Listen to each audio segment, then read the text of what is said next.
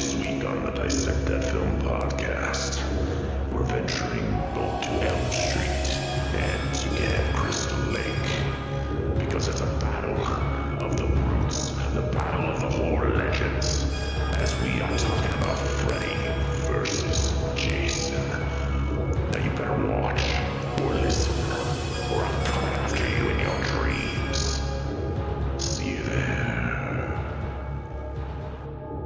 What's going on, everybody? Welcome back to the Dissect That Film podcast, where we dissect the good, the bad, and the ugly of your favorite films and film franchises. Happy Friday the 13th. We're back. And of course, since it is Friday the 13th, we have to talk about a film that has the big guy who runs this day, Jason Voorhees. But today we're talking about a movie that where it's not all about him he brought a friend or an enemy, Freddy Krueger. As today we are talking about 2003's Freddy versus Jason. I am your host, Brett Parker. Joining me as always, my wonderful co-host Dan and Angela of DNA Gaming.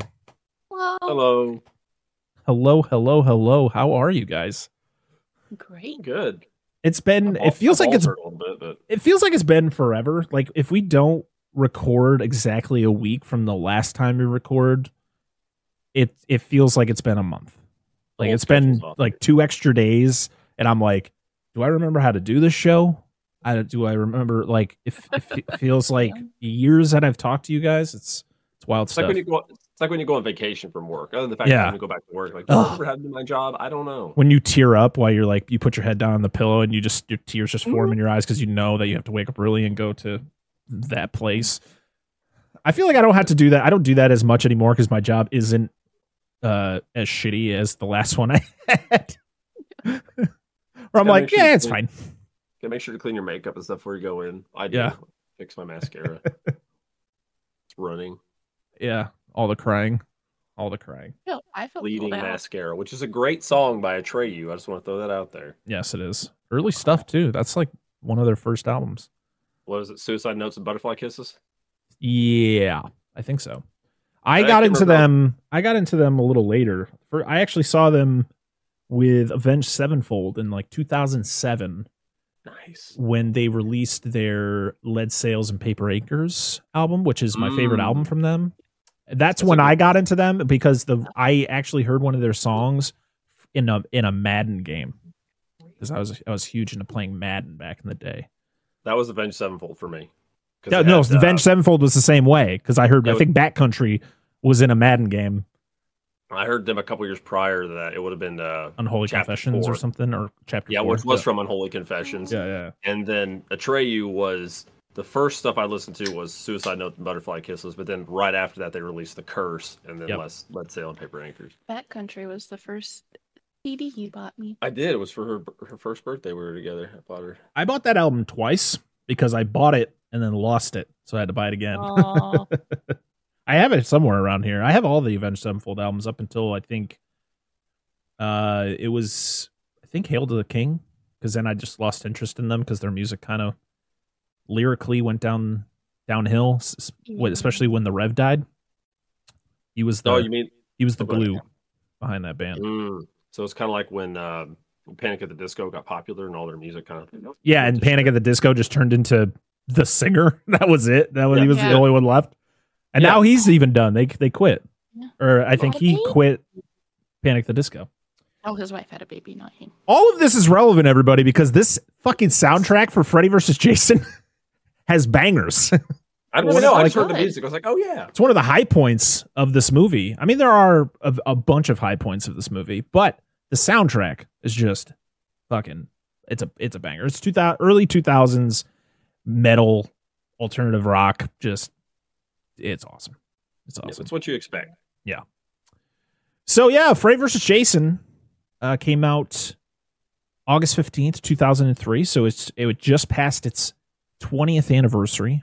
This was directed by Ronnie Yu, who five years.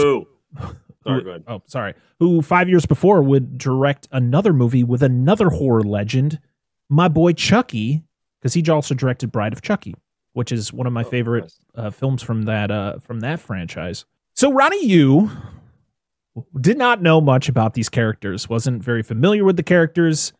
He just wanted to make an all-out bloody brawl, and that, that's about it. There wasn't it, there wasn't anything special about it. He just saw the the he I think he was familiar with who these characters were and just was like, well, yeah, we're just gonna make it like a wrestling match. That was literally his his view on what he wanted Freddy versus Jason to be. He just wanted it to be a wrestling match. And there are shots in this movie that look like I'm watching a WWE wrestling match. Where you're like, Yeah. holy shit, is he just dropping the knees? Like, Yep, what's Freddy doing?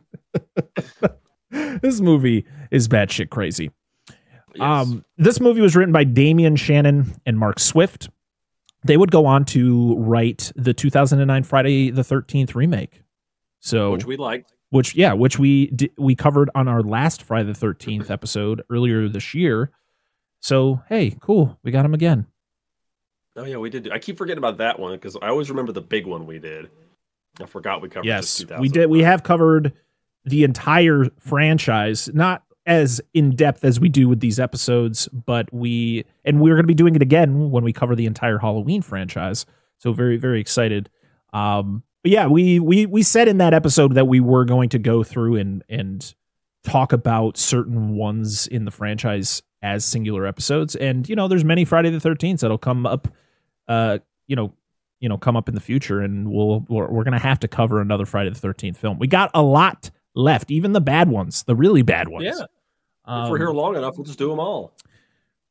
yeah so there were 17 scripts for this movie dating back all the way to 1993 back Mhm. when uh, jason goes to hell came out because that was kind of the whole basis behind why freddy versus jason was supposed to happen the whole end Yep. of that movie is literally a shot of freddy's glove coming out of the ground and grabbing jason's mask and bringing it to hell uh, which fun fact uh, the hand that comes out of the ground is kane hodder's hand uh, wearing the freddy glove Irony. yeah right irony. Yeah, I know, right? um, but yeah, 17 versions of this film. There were all crazy uh, versions. There was some ones that were, I read them and went, "What? I'm glad they didn't go with that. There was one where Freddy was, there was a subplot where Freddy sexually assaulted Jason's mom and potentially could have been Jason's dad. Ooh, yeah, there was That's weird. there were some weird ones, That's weird. and this is what we got. and I think the biggest problem with this movie is the fact that the dialogue is atrocious. Some of the worst dialogue Oh, God, yeah. I've ever heard in a movie, and it, it it could be the factor of yes, the script could have been just odd, and also the fact that they actually brought in David S. Goyer to uh do a rewrite of the film because I guess the final cut was like over almost two and a half hours long, and they're like, nah, nah, nah, nah, we got to shorten this up because this movie's Yeah. only an hour and thirty three minutes long.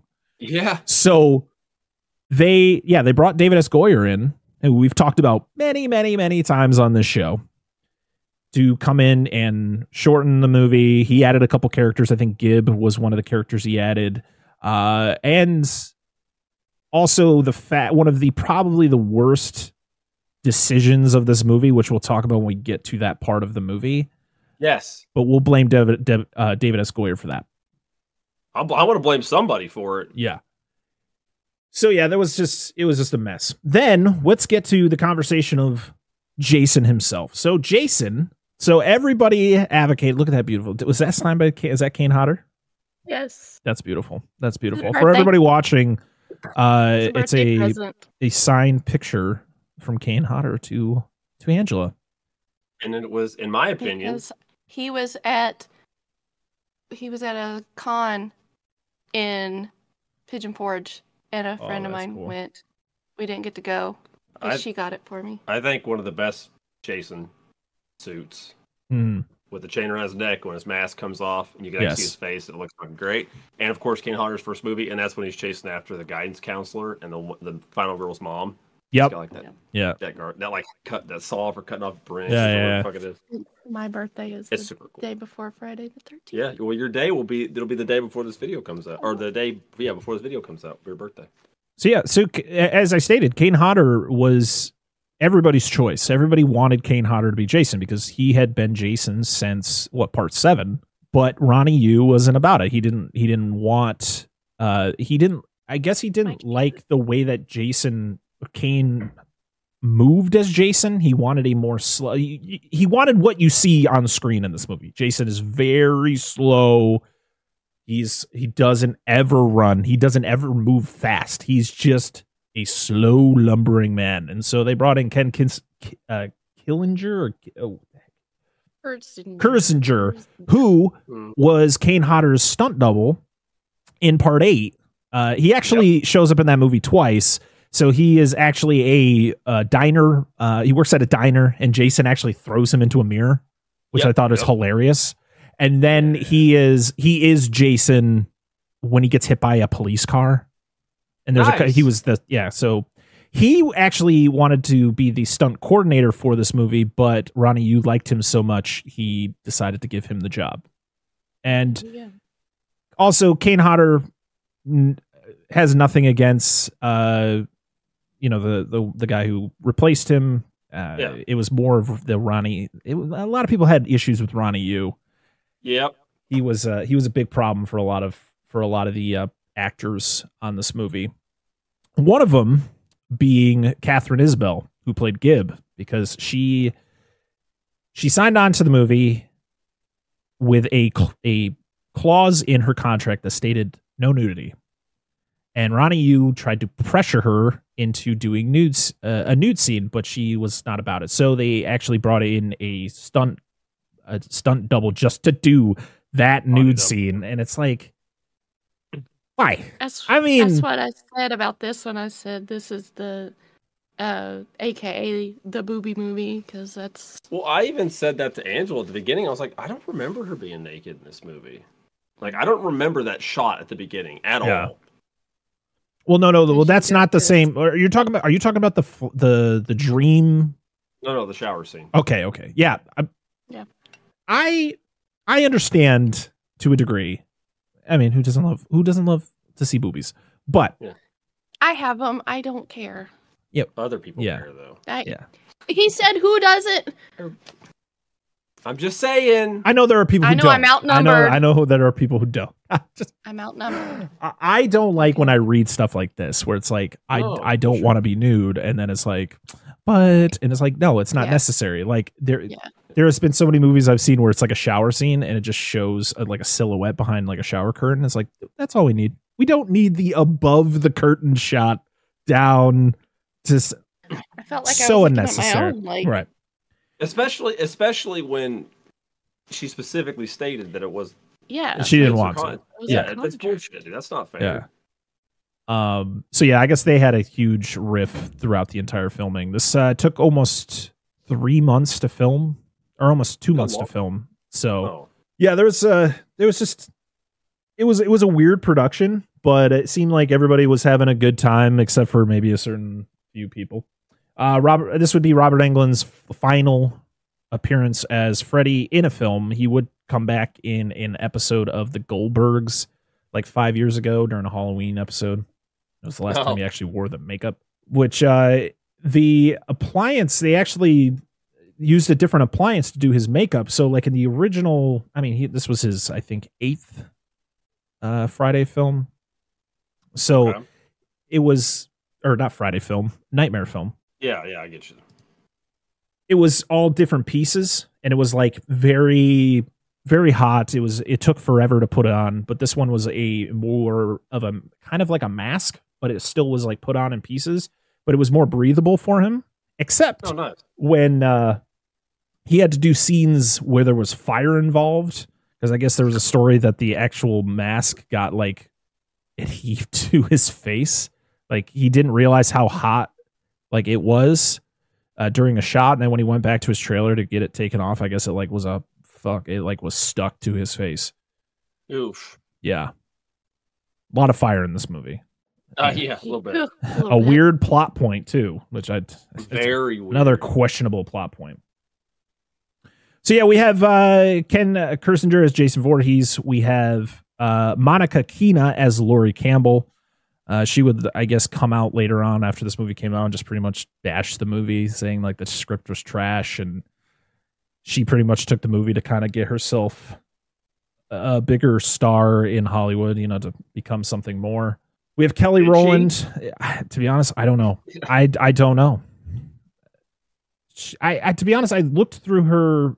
I looked through the movies that she's been in since then, and she was in a 2009. It looks like a 2009 remake of Night of the Demons. Yeah, it was a 2009 remake fr- from the uh, 1988 Night of the Demons. So weird. Interesting. Uh, 40. interesting. Uh, she was also she was in the she was in the Never Sleep Again documentary, which is it's literally a documentary going through the history of the Nightmare on Elm Streets. She was also in the Crystal Lake Memory, so she just coming in as herself, you know, talking about her probably her Yeah. experience on this movie. Uh, she's lent her. She does a lot of. Uh, she's done some voice acting. She's done a lot of TV work. Uh, but to be honest, this is the only thing I know her from. And watching, I, I remember watching the clip from the Never Sleeps Again documentary, and sh- I didn't even know it was her. It just showed her name, and I was like, "Oh shit, that's Lori." Yeah, she looks she looks different.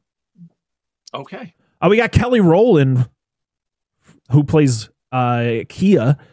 Of course, Kelly Rowland, most known for Destiny's Child with Beyonce. Uh, I guess this was filmed during a hiatus with Destiny's Child. They were taking a break, so she did some some acting roles, and yeah, we'll talk more about her. has a line. There is a line, and I cannot remember it, and I'm gonna. It's it's gonna bother me. She says something, and here I am. I start singing one of their songs, and I'm like, I forget what she says though. Go look it up.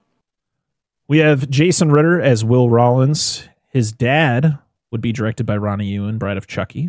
He actually would his his dad actually died the year this movie came out. Oof. So his dad's been gone for 20 years. I remember like seeing that on TV. It's crazy. Uh, we have Chris Marquette as Charlie Linderman, who is probably one of my he favorite looks so damn characters. Familiar. Who? Uh, uh, Jason Ritter. Yeah, he's married to uh oh um, John Me- Ritter's son. yeah, he's I- John Ritter's son, but he's, also like he's he's married to carbon Melanie. He's married to there you go. Melanie Lynskey. You know who that is?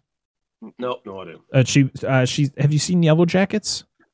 Okay, I have not. she's been in seen a, she's been in a fuck ton of stuff. She was in The Last of Us recently. She's she was in uh, Two and a Half Men for a long time. Hmm. We have Lochlyn she Monroe as That's what I know her uh, deputy. Yeah, she was in the first season of of that. Yeah. Um, but yeah, we have Lochlyn Munro as Deputy Scott Stubbs, Sorry. who he was in Scary. I think he was in Scary Movie. I think so. I He- feel like he he looks like he's. Yeah, he was. He was Greg in the original. Dracula 2000. Night of, Night of the Roxbury. Oh, Oh.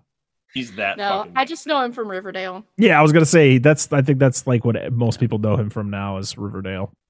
I have Katharine Isabelle as Gibb. I she was in the um, Ginger Snap movies, which is like a werewolf uh, werewolf movies from the early two thousands. She was in. Uh, I know her from Hannibal, the TV show Hannibal. We have Brendan Fletcher as Mark Davis, who we've actually talked about because he was in uh, Violent Night. He played one of the elves. Angel reminded me. Yeah. Yes. Because I'm like, damn, he sounds familiar. But here I am. I'm looking at his face. I'm like, that the face and the voice don't match up. I thought he sounded like Skeet Ulrich, Mm. but I'm like, that's not him, uh, for a fact. And Yeah. uh, a very underused actor in this movie is Zack Ward, who played the brother, who you only see in flashbacks or in Yeah. night, or like dream sequences. He he's would have played Nikolai in Resident Evil Apocalypse. That's But- why but- he looked familiar. But I think when you see him, if you've seen a Christmas story, he is Scut Farkus. It was his first role back in 1983, which is crazy. And he came back uh, in a Christmas story, Christmas, playing the same character. Nice. No, We yeah, have- he was in Transformers as well. Yeah. We have Kyle Kyle Labine as Bill Freeburg, who is just the Jay from Jay and Silent Bob knockoff character. Uh, yes.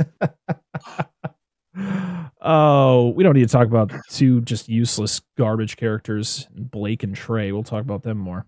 Uh, they're played by David Kopp and Jesse Hutch. And Pamela Voorhees is played by Paula Shaw in this movie because uh, Betsy Palmer was like, "Fuck this, I, this looks like trash," which is almost exactly what she said. Not you know word for word, but it's pretty close. She yeah, she's like, "I'm an actor. This is not acting." This is Yeah. a bit Oh, part. Get the fuck out of here. But yeah, this is of course this. I mean, the idea for this movie was has been I think it was since 1987 that they had come up with the idea of wanting to pit these two characters together. But there was the big issue of the fact that they were between two studios. So New Line Cinema owned uh, f- has owned the Nightmare series f- since its inception, and then Jason was owned by Paramount. But then Paramount sold the rights to just Jason, not the Friday the 13th name, to New Line. So they then made Jason Goes to Hell. That's why it wasn't called Friday the 13th. It was just called Jason Goes to Hell. And then we got Jason X uh, two years before this. And so that's where they set up the fact is like we're fine. We finally got these two horror icons in the same house now. Now we can pit them against each other, and that's why you get that stinger at the end of Jason Goes to Hell. And but it was the fact that they, just- they could not get a script. They could not get a script that everybody could agree on until Damian Shannon and Mark Swift came in, and they uh, ended up taking their their script and running with it. So this movie has just it was a, a an, it was just a shit show trying to get this thing off the ground. And when it finally did, it made money because it had a $30 million budget and made $116.6 million at the box office. For a horror movie, that's some good money on that type of budget. And uh, yeah, I mean, I remember I didn't see this movie in theaters because this, I was still, I was like, when this movie came out, I was just about to hit 12. So yeah, my mom wasn't gonna let me go see this in the theaters, but she did let me buy the DVD, which I don't understand why. But I remember Not going. thing, It's different. I know, but I remember going. I remember going to the Fye in my local mall, and uh, I just remember knowing mm-hmm. exactly where I was going. And of course, they had their new release section, which was like right there, and I was like, Yeah. sold. And that's the DVD. I actually had to watch this because it's not on any streaming services, and I didn't feel like buying it again, so I said, "Fuck it, I'm gonna watch it on DVD." We watched it on our Oh, Plex. Oh, you watched it on No. Plex? That's fine. well, it was on a friend's server. Oh. We would like last minute. We're like, oh, let's watch fucking this. That's all right. I, ha- I have this DVD. I mean, it, it still worked. as It well. still looked good. I mean, it's No, DVD absolutely. quality. DVD, Yeah. DVD on a PS5. You know. I, I don't, you know, I don't remember why I didn't see this in theaters because me and both my cousins went and seen Jason X in theaters. Mhm. I don't remember why I didn't watch this. I mean, I was all caught up on both franchises up until this point because I this was, you know, like I, I've said it many times. Like my my parents got divorced when I was very young, so my and my dad let us watch horror movies. He didn't care what we watched. You know, it it was one of those things where you still it's just a movie. You know, you can't don't repeat what's said in the movie.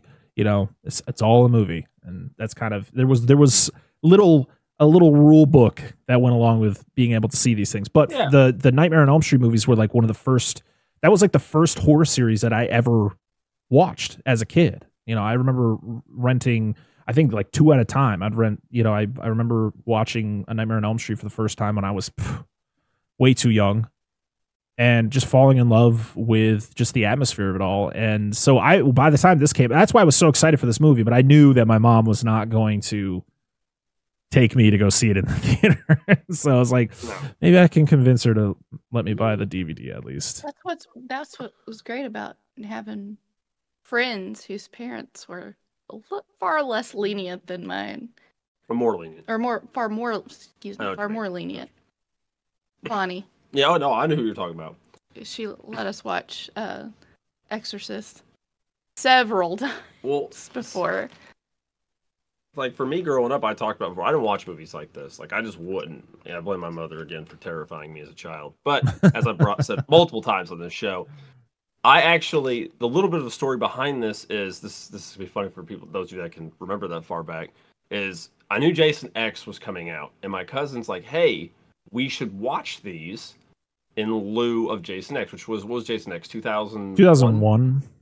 So I Or would no, it was 2002. It came out a year before this. So 2002. So I would have been 17 ish when this came out. I'd have been a sophomore. So I wasn't like I just didn't watch these movies. My cousin's like, dude, let's just watch some of them because and on, on Halloween they would always or uh, yeah around Halloween they'd have the Friday the Thirteenth marathon like USA, and I always remember the Stingers because it was a guy just dressed up as Jason Voorhees. It was like he was running a marathon, and then somebody would hand him a glass of water and he would cut the dude's arm off, and it's like back to the you know whatever marathon. Yeah. It's just stuff shit like that I remember. But I, I bombed through all of them. But I remember the first one we watched. He's like, dude, if you're gonna watch any of them, because I never group watched them, he's like, we gotta watch part six. That's why I love part 6 Mhm. and we just went through all of them except part nine, leading up to ten, and then this one.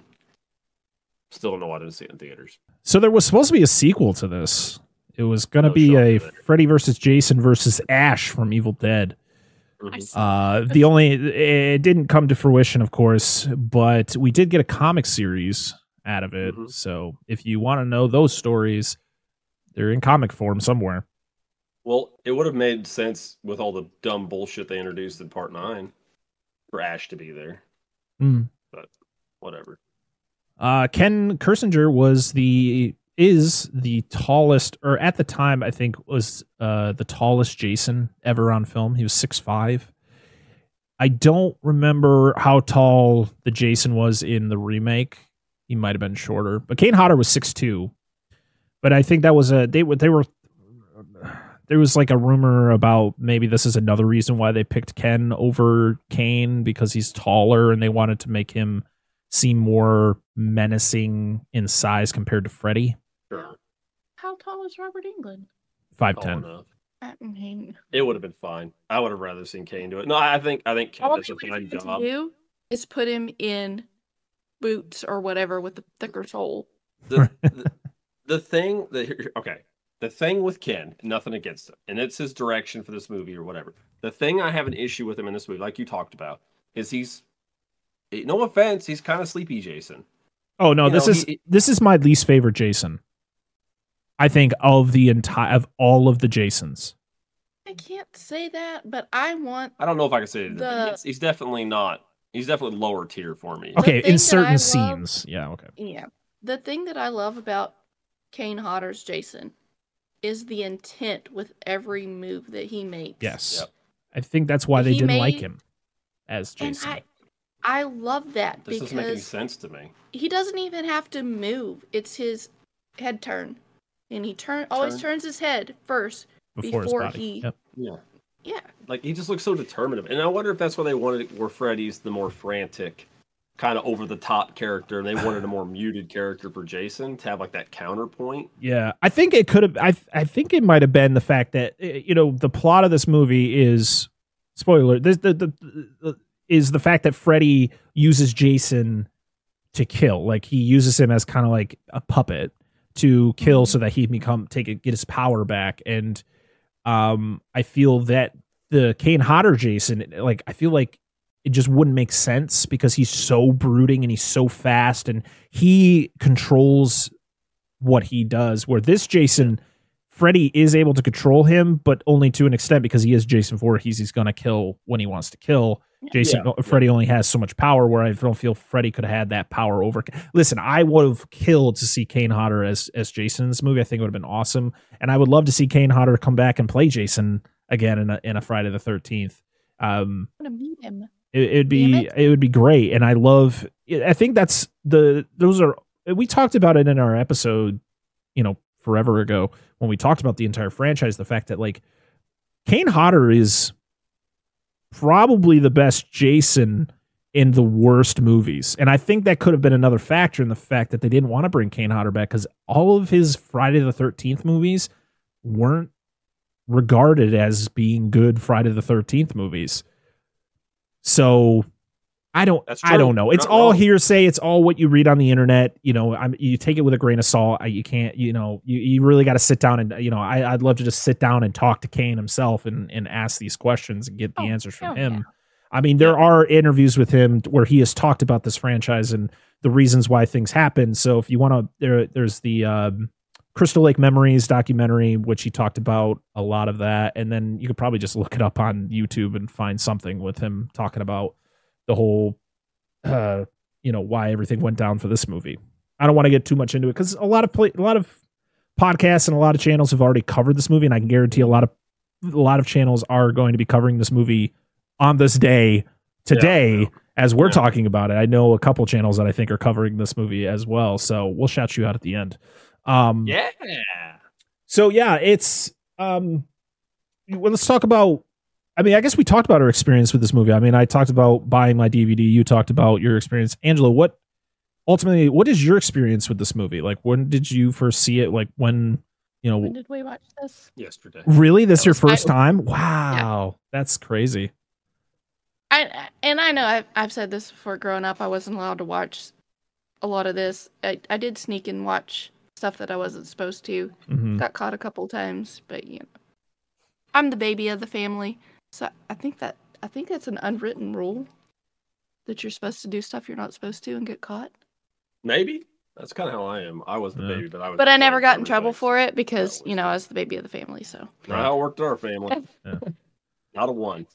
hey, I did get uh, my TV privileges taken away Stop watching porn. It wasn't. I figured out. So we had satellite as uh, probably high school, like when I first started high school, and we had to watch all the Christian channels. Like that was that was it. My mom set a password. That was the only thing we could watch. I figured out the password, and I fell asleep watching MTV. Mm, And she woke up, and I was watching MTV. that'll do it. But she changed that password. Changed the password. But when you have a password that's not hard to figure out, you know, Got limited options. That's fair. I mean, it was four numbers. I figured it out very fast. Um, I mean, my mom only wanted the best for for us, so Yeah. Um, I think that's what all parents should be like, you know. I don't I don't hold anything I don't hold anything against her. Like I I've made m- more memories watching movies as I've gotten older. I feel like I can I enjoy experiencing that. Right. I At hold this- against her. Huh? just- I wasn't even there. You weren't there. I didn't even know you at this Mm. time. But I I feel like the experience as an adult is different and more I don't know. You'll probably like less shitty movies. like watching them though like i want that i still want that experience. But i feel like that's more of a but yeah i mean watching this i mean i made him laugh with some of my comments so i forget what i i forget what i had said. We'll remember. i was very sassy during watching this just just saying. There there was there was a lot of things said. I sang a lot of songs because you know kelly rowland's in this so Yeah. i was like i was singing i was singing songs but yeah I, I i quite enjoyed the the whole watch of it just experience. The first time. just the whole first time experience i i, I quite enjoyed it i'm watching What's this is happening? why I, IMDb is up IMDb over here. the and every time she has it up, there's like trailers that play, right? Yeah. It's super distracting. And there's a fucking Dobby, a talking Dobby, and I can't think of anything but what's on your fucking shirt, movie dumpster. Dobby. I'm an elf now, Mister. I mean, I'm a I'm a free elf now, Mister Potter. Look, I'm a free elf, Mr. Potter. if we ever get Suck. Yes, my cum sock. Sorry, that's that's if we thing. That's not ever mine. I'm sorry, no that's not if fair. anytime we get let go at work early like Uh, over hours you can go home early it's always Sir is giving W a sock. always, always, somebody brings it up. It's great. uh, I was just curious where like go, getting home, getting to leave work early had something to do with my semen comment. I was like, where's the connection here? But it's just the sock, so that's fair. Before we talk about the plot, uh, there were two people who were up for director before Ronnie Yu was brought in. Rob Zombie was offered the uh, to direct, but he wanted to direct House of a Thousand Corpses because that was his uh, technically his first film, and that was his baby. So he wanted to do that, which came out a few months after this. And then James Wan was offered to direct, but he was working on Saw, so that didn't happen. So we got Ronnie Yu.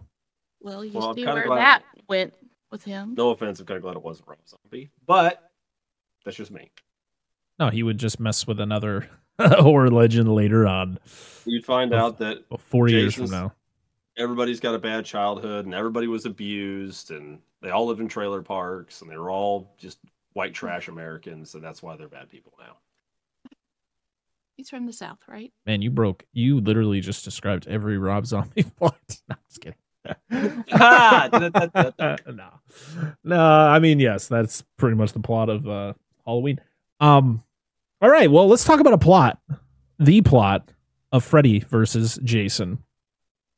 So, if you didn't know, uh, Freddy is not a good guy. He died uh, because the town of Springwood turned against him because he was found innocent of uh, being a child murderer. And we get the really creepy. It's probably the creepiest version of Freddy that we've seen ever. Like the way that they open this movie with him, you know, having that one girl in the in the sh- the boiler room or the shed or whatever wherever he's at, and uh, you know he's sharpening his claw, and he's licking the picture of the kid. He's got the book of all That the was kids that he's kid. Yeah, that was like. Can we wait until the remake before we fully throw the fact that he was a uh, a a child diddler? Well, see, that, that's that what they must bigger. have. Somebody's like, hey, remember that kid thing they did when all, I mean, like, obviously was the basis of his backstory, but like, they really kind of touched on in Freddy vs. Jason, which just make that super fucking weird for this this So- 2009 version or 10 or whatever. Eight. They do they do show something similar uh in one of the Freddy's Nightmare episodes, which was the uh Nightmare on Elm Street series they did in like the early 90s. okay. There was an episode where it was Freddy gets caught, he goes to court and he gets found innocent. And then that's when it turns that like all the parents of the kids, you know, find where he's at and set him on fire. Um but uh yeah, this was uh this was creepy. And then of course he Yeah. he's doing the creepy narration over it and uh, pretty much describing the fact that they all all of Spring Springwood has forgotten about him, and so he has no power anymore because that was how he was able to do all of what he did for seven or eight or I can't remember how many freaking nightmare movies there are, but because it shows all the montages of like all the different nightmare movies as they go through and show him dying all the time. yeah. I, I'm curious why they thought to make his photographs lick and stick. I thought that was really weird. Like, are they flavored? What is? I know I get what Yeah. they're going for, but he's just and then in the book, Yeah, he just doesn't have glue. Like, what's what's happening here? I'm very I, I confused. don't. I don't think This that's is tape like normal slab fucking people. works. stuff, No. unless he like gets off on the chemicals. It's like a those natural instant puller- glue. Yeah. Eh, I just licked my fucking pop filter. yes, lick it some didn't- more. I didn't mean to. This is gross. Um. Yeah. Yeah. Uh, so he says, "I need Jason to kill them and make them remember." And he's got the pointy teeth, and I was like, "I wonder if we'll see these again." Yes, you do, but not. But it's like one other shot. Mhm. I do like the a really makeup though. interesting shot later. was I do like I do like his contacts. I do like the look. Yeah. Um, I like the teeth. I wish they kind of kept the teeth throughout the entire movie. Yeah. he goes through like several different. Yes, doesn't he? he goes The through a couple ones? different looks in this movie. Yes. So yeah, you have like you have like a, a normal looking Freddy, and then you get a demon Freddy letter uh, later in the movie. Then you get one that's like I like the halfway between where his teeth. teeth are kind of fucked up. Not the pointy ones, but they're kind of fucked up. Yeah, Joy, because it And I don't makes him look more scary. yeah. Well, he's a demon. He's a dream demon. So Ah. you want him to make him make him look more You want him- demonic. Yeah. Um. So yeah. So now we're at Crystal Lake, and it wouldn't be Crystal Lake without some boobies. Dude, but Friday the Thirteenth Part Two, that lady's just out here like, hey, just looks around, nobody's around. Dead She's- of night, just gets fucking naked. At least this chick was waiting on something. She's like Mike. This is where I said, Billy, I get naked and take a shower. Yeah. So what I always like to do when we cover movies that are covered by Dead Meat, I always like to cut, watch their episode covering the movie we're about to talk about because I mm-hmm. always find out some things I've never heard or remember from other things. I guess she was in Final Destination 2 and she literally is in a scene where she just flashes her boobies. Okay. She's on the back of a motorcycle and she flashes the kids in the car I as they mean, go. why not? Is she like um what's that? The Quigley lady. Oh, uh, Linnea Quigley. Not quite that's prominent, but she's like she's just in a movie to get naked. Listen, Return of the I'm not Living sh- Dead. Yes, yes. I'm not I'm not shitting on the lady if like that's what you want to do and you know Oh no, fine. I I'm ain't, not I I never shit on Linnea Quigley. I applaud her. I'm just con- curious as to why she put her shirt back on. Uh, to run. But she was why scared. I know, right? But she ran and her boobs are like, woo. And it pops out. And you're just like, what was the point? You can't contain those beasts. so yes, Jason chases her through. Well, actually, you get to see it, the whole thing. She because she's skinny dips. She swims and then she's like yelling for her boyfriend. But then she she gets out. She sees. You don't see what she sees, but you know who it is. And Yeah. she's running through the woods, and you can never escape Jason to the point where he stabs her and sticks her to a tree, kind of like Michael does to uh, Bob in Halloween. But it's way cooler. Sorry, guys. Well, this is cooler. I think. I mean, Oh, oh, don't, yeah. oh, two two different things. In the original Halloween, it's really cool, tension building, creepy. Mhm. This is just Jason being a badass and, and l- stabbing a lady, lifting her off the ground, and impaling her into a fucking tree. It's not just lift the guy up, stab. It's has like, the longest Ooh, machete the known to man because it goes through Yes. the tree, and Yes, the blood somehow awesome. goes through the tree too, which is I don't think that's how that works. But it's normal. It's normal. mm, yeah, Redwoods. Just assume it's because he's like, it's not real. or it's not real; it's a dream. I just assume that's why. Yeah. So you see, it's uh, it's the girl that he kills, and then they kind of she like morphs into different people, and Jason's mom shows up. Hey, Jason's mom. tells, yeah, He's extra toasty though. She looks toasty. No, he does. Oh, J- oh, yeah. Oh, He's Jason. extra toasty. He's, He's just been through a lot of shit, except for when they ignore the shit that he's been through. So supposedly this is this ignores all the Friday the Thirteenth movies except for Jason Goes to Hell, because the fact that this is a New Line Cinema Jason.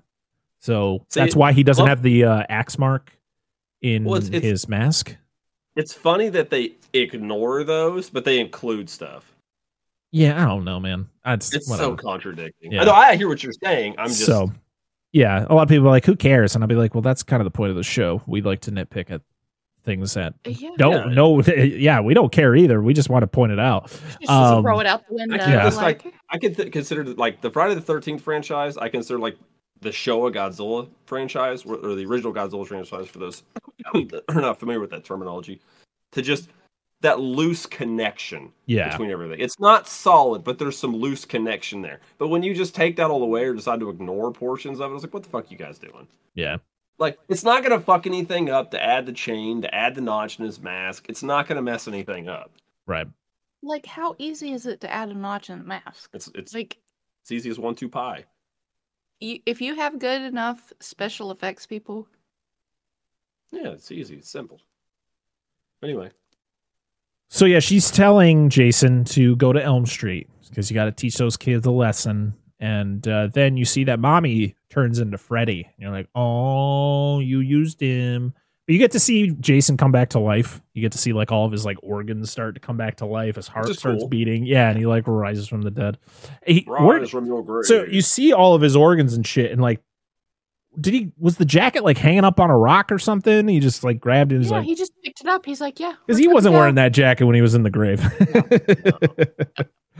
so now But we're on. this is where you see. Well, this is where you see the teeth change again. It looks like yeah, it looks like Freddy has normal wood te- wooden teeth. yeah. We're currently watching it, by the way. As you Yeah. Oh, that's cool. That's cool. That helps. That helps me. So like, if I forget Yeah. something, um, this is this is my this is something that I I just I guess ignore because it's like who cares. But all Freddy tells him to do is go to Elm Street. And if you can recall, if you've ever seen Freddy's Dead, there is an iconic scene where Freddy comes out of the basement and he goes, "That's the that's the beauty of it. Every town has an Elm Street." And it's like, well, then you were very specific about which Elm Street this that Jason was supposed to go to. Yep, yep. You should have been like, you need to go to Elm Street, Springwood, Ohio, zip code. I don't know. I'll give you the instructions. He's got like Sam's a- gonna know. yeah, he just he gives him map quests. Yes, yes. I was about to say that. He's just printing them off his computer, you know. Uh, Jason with his lazy eye, which I wasn't a fan of, by the way. I did not like lazy eye Jason. I know it's supposed to be like his. I mean, I, I, this is what people call him. So somebody's offended by this, but Mongoloid Jason, you know, when he's like, Yeah, yeah, yeah. looks like. Like don't know, backhead Jason kinda- when he takes off the the the the mask there. That's kind of what he looks like, yeah. So we get to we're on Elm Street now, and we get to meet our core characters, and they're oh, just Oh, they're all characters. We meet wonderful. yeah, we meet Kia, played by Kelly Rowland, Lori, played by Monica. What what the hell's her name? Monica Keller or something like that. Sure. Sure. Yeah, probably. And Gibb, Keena. Kina. Keena. Sorry, I'm not good with names unless I have it right in front of my face. And they're playing Fuck Mary Kill with the Three Stooges, and I went, "Wow, this is this is fun." And that is the for the time though. no, that I know was- that was a game, very popular game, but this is like oh, yeah. I, I I was with Kia. I was like, "Dude, why are we doing this? This doesn't seem fun at all. This is horrible. still randomly get people that ask me that, and I'm like, I don't But then know. you're you're introduced to these characters. You're like, boy, I feel like I'm not gonna like any of these characters. But then her uh Gibb's boyfriend shows up, and I went, oh, this guy takes the cake of garbage. Just absolute He asked you dumpster fire of characters. Oh man, Trey and uh Blake. Um, But you know when a guy's name. no- offense to anybody out there who's nice, who's named Blake, but usually Blake doesn't just never gets associated with a with a nice guy. No, and Blake's it's always over some dude. tool bag minute. in fictional work. Yes. In in the wait, hold on. Which is Blake her boyfriend or is it the other? No, guy? Blake was the friend. Trey was the Blake's- yeah. boyfriend. Yeah, Blake's the guy who's sitting there in the chair rearranging his packaging. Yeah, and he's uh, talking about feng shui, and I was like, "Is this Bad Boys 2? This is what Martin Lawrence Right. talks about when he's high as fuck." I like your feng Well- shui, and that was a more interesting feng shui conversation. He got was drinking, so You got a, But you got a no, beautiful like, fish, big fucking wanted to- eyes, nice. Fucking. yeah. I wanted to punch Trey in the face a couple. Oh, he's the worst. It's a piece of God, shit. Babe, yeah. don't make me ask you again. Don't make me multiple ask you twice. times. That's it. Even later, I'm like, mm, yeah, but Even even when he's a dead, even, sorry, even when he's dead, Dead. spoiler, he's still a piece of shit. yeah, he's still a piece of shit. But when her, yeah, when her friends ask her what she sees in him, she's like, I don't know, but he has a nice ass.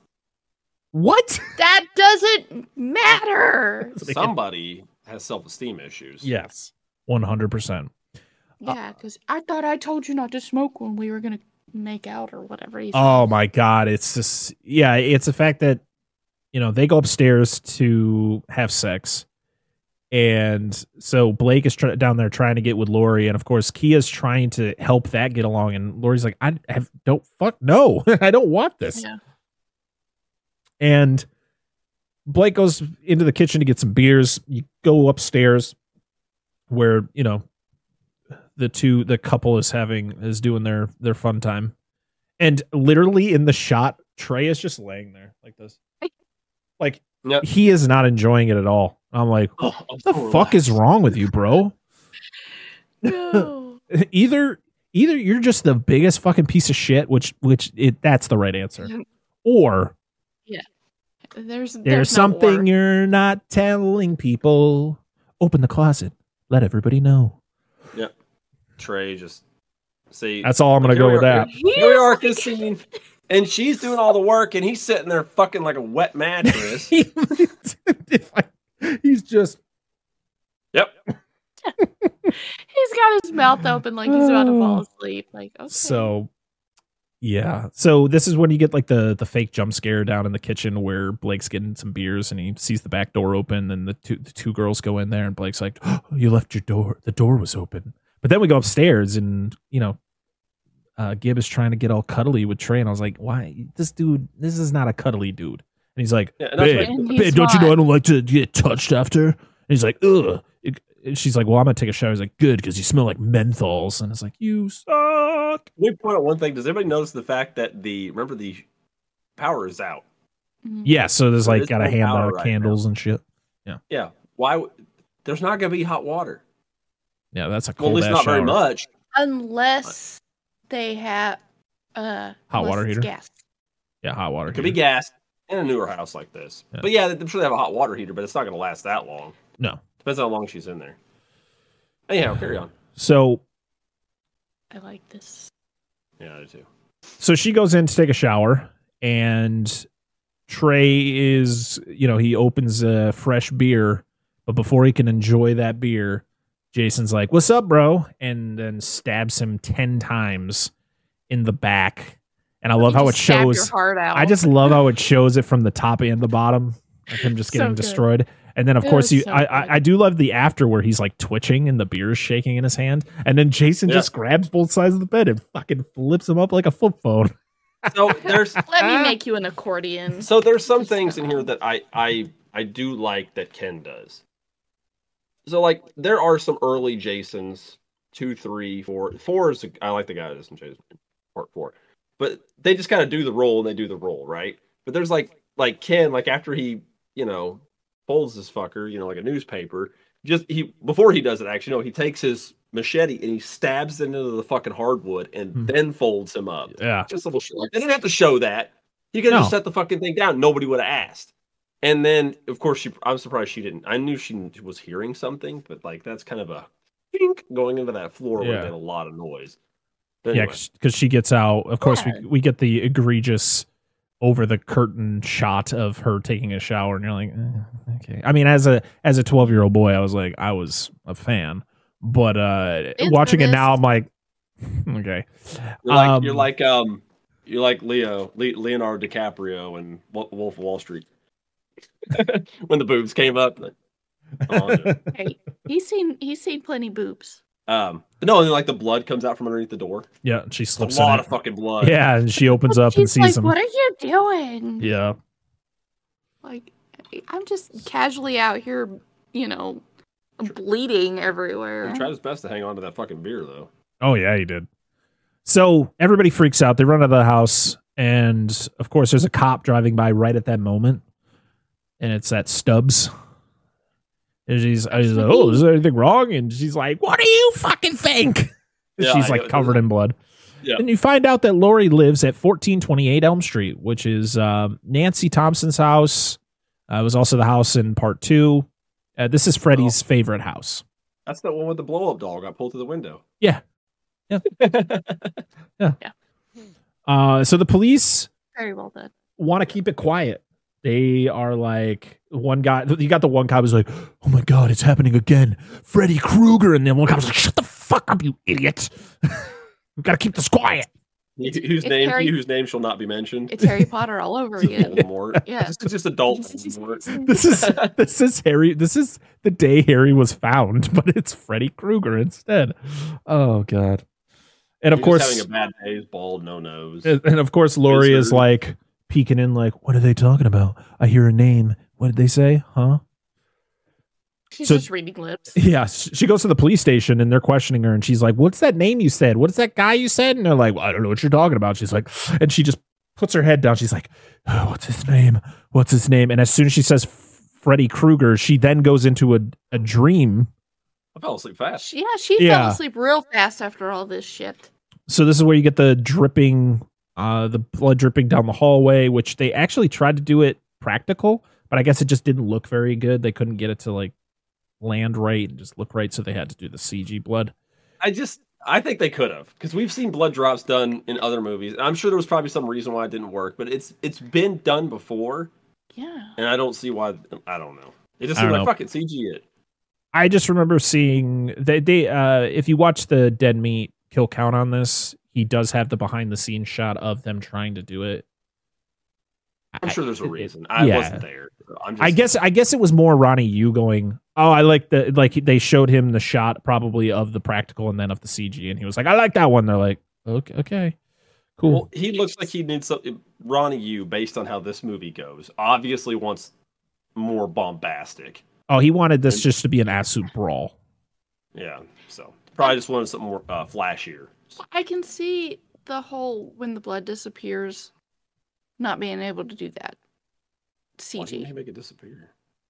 I guess it's to make. But I feel like they could have like put something over the floor that could have act not reacted like almost like water, like when you drop something in water hmm Yeah. and it makes that. I, I feel like they could have they could have worked worked with it. I just want to point out right now, we were watching this. That floor needs to be rewaxed. Yeah, I knew you were gonna point something out with the floor. You kept talking about the floor. I. It's my job. I'm just enjoy. I don't know if the little girl's um makeup was. That was CG. One hundred percent. That was I, CG. I just assumed it was. I just enjoy this part with her. Yes, this was creepy. This was a, cr- a very like creepy part. Kids freak me the fuck out Yeah. when they're in horror movies like this, especially when you start playing multiple uh, voices hmm over top of each other. Well, so you know, I I, used to watch a show. Well, I used to watch a show when I was younger. Shouldn't have watched it because it freaked me out and kept me up. But you know that that was me. I'm the torture yourself. You can go to sleep. You'll be fine. It was a show with. It was par- It was like a paranormal show, but it was two kids talking simultaneously Mm. scared the shit out of me.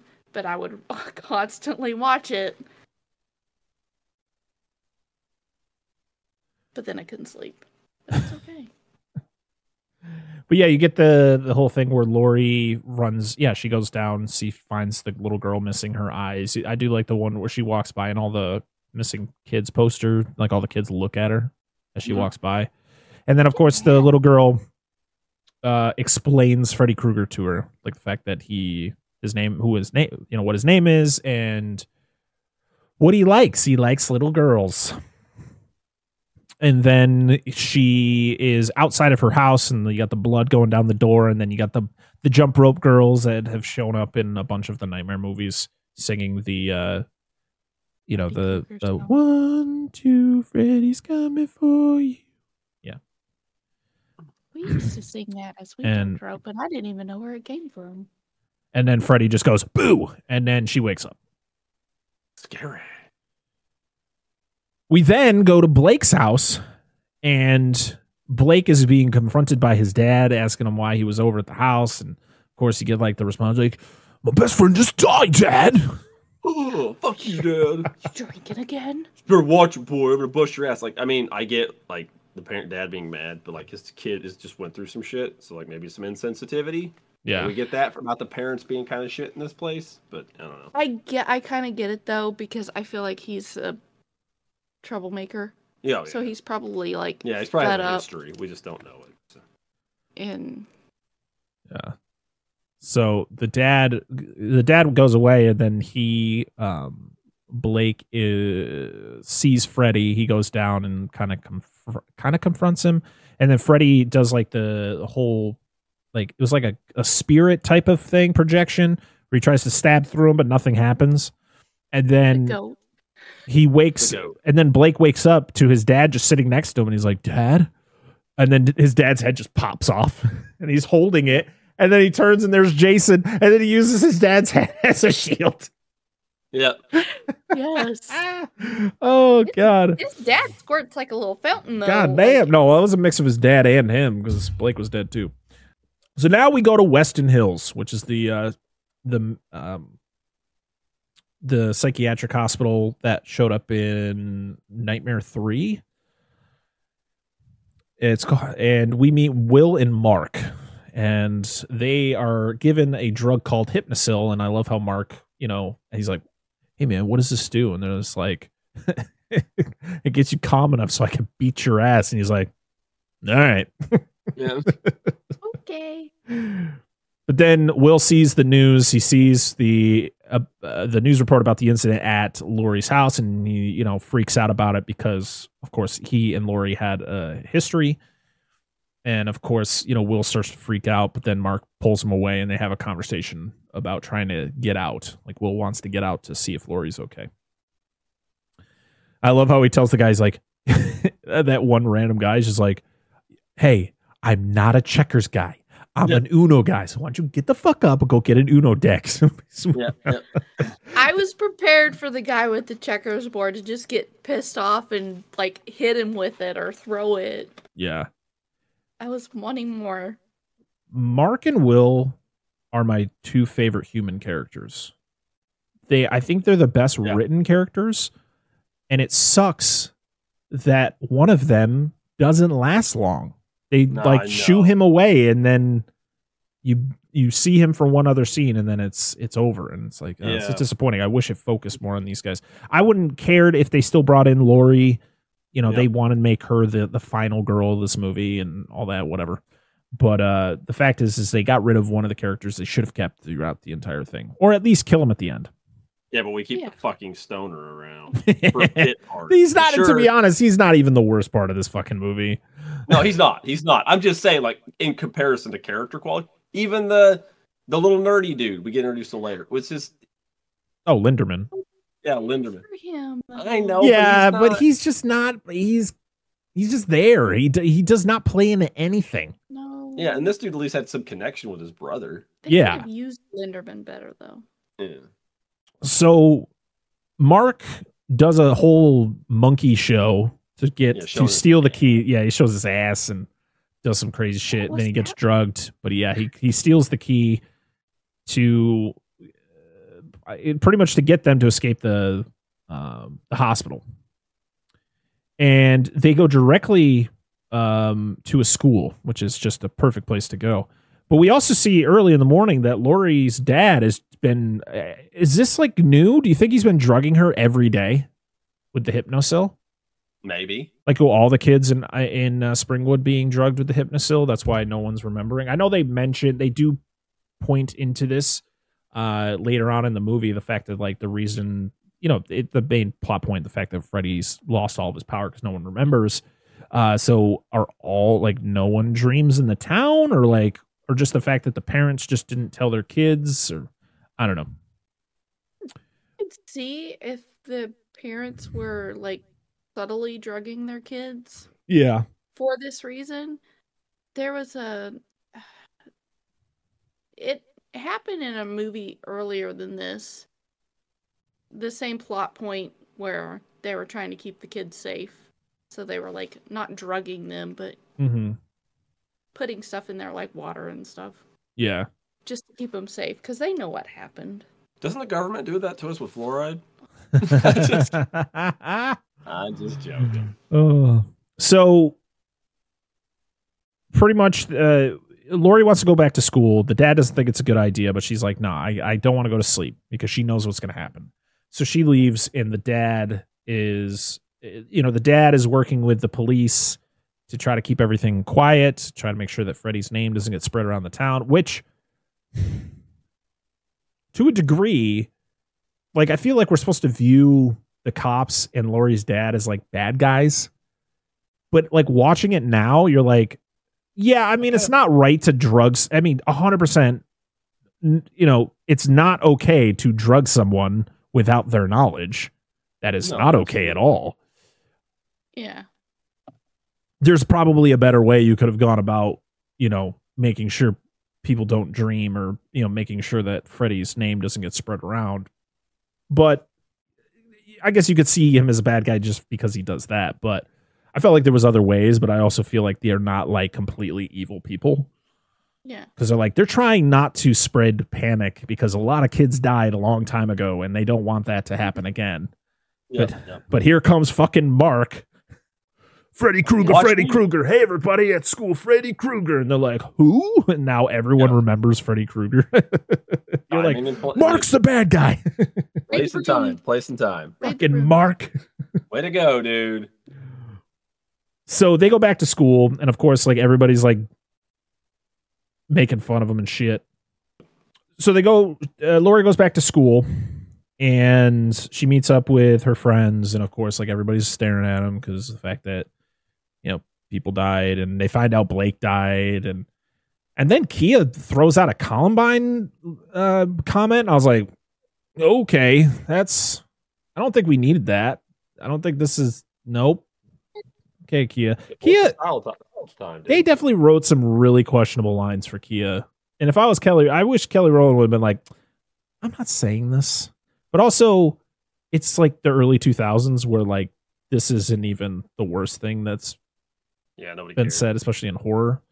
I mean, not not to belittle Columbine in any way, but it's just this is no so this is not that different than shit that is would have been said at school at the time. Oh no, absolutely not. No, because I was in high school at the time. It was so- only four years later. Yeah. That was not. That was kind of inappropriate, but Yeah, I mean, I understand. I get, especially from our age now and, and the modern viewpoint, but that's shit that we would have said in school. Right. Like it's a hundred percent shit we would have said in school. I mean, it's no worse. I'm not saying than, make it okay. I'm just saying. It's no worse than stuff get, that gets said No. nowadays.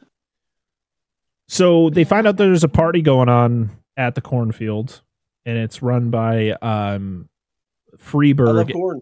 aka uh, knockoff Jay from Jay and Silent Bob, and then we have we have a knockoff Jack Black, who's the, all Oh. the other guy running this fucking party. Jesus, uh, Just this surprised he didn't start singing.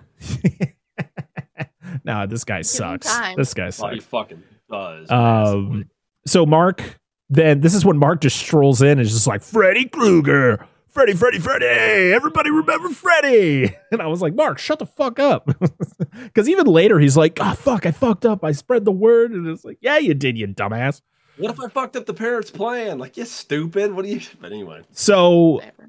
I guess Evangeline Lilly is in this scene. You know who Evangeline Lilly is? She played Sounds Wasp familiar. in Ant Man and the Wasp. really, She's just a student that's just leaning up against a locker in the background as like this whole conversation is happening. Thank you, Dead Meat, and uh, the. Dead Meat kill count. So, yeah, In a world that has been completely divided for so long, two movie fans have decided to unite for the people and the betterment of mankind. One, an action movie buff. The other, a horror movie fanatic. Together, they will try to bridge the gap of both genres into one podcast with their battle cry Give me back my action and horror movies. Listen along as Charlie and Nate alternate each week talking about action and horror movies they cherish, mostly from the VHS era. Also, including some modern examples that felt like the movies they grew up with by answering the battle cry Give me back my action and horror movies! Available wherever you listen to podcasts. Look them up on Facebook and Instagram.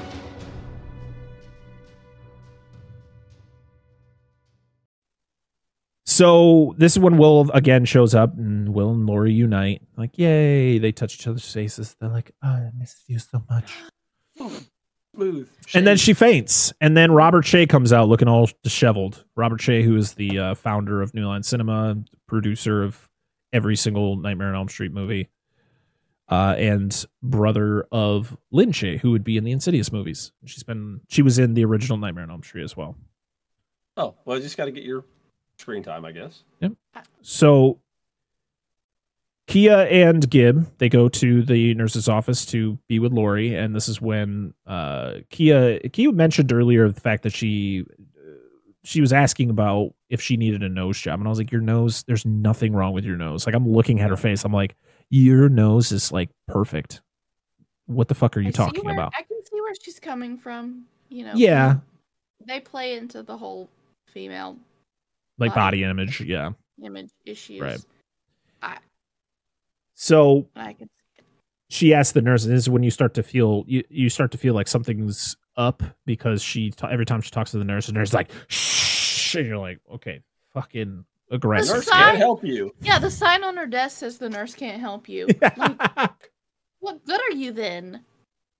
and uh, this is when she's looking through the magazine, looking at things, and um, what magazine is this in the school where it's just like I understand it's a procedure magazine, but they just got titties in there.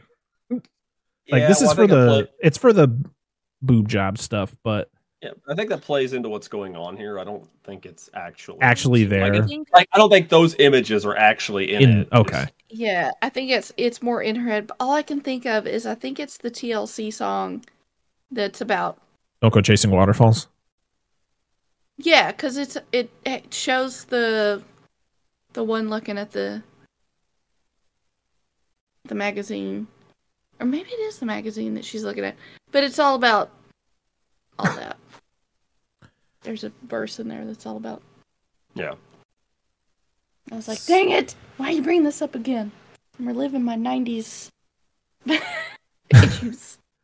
But yeah, this is when Freddy shows up in the magazine. He's like, "Got your nose," and pulls it I out. lo- Most of this is practical, by the way. The no, the whole nose removal. It was actually a uh, prosthetic nose on a green screen, and they just put the glove in there and pop them out. It's pretty pretty cool. That is pretty sweet. I like that. I just felt like I was playing with my kids. Like, got you know. Got your nose. Guys got a nose. anyway, Oh my god. for those of you that get that reference, Yes, I get it. Oh.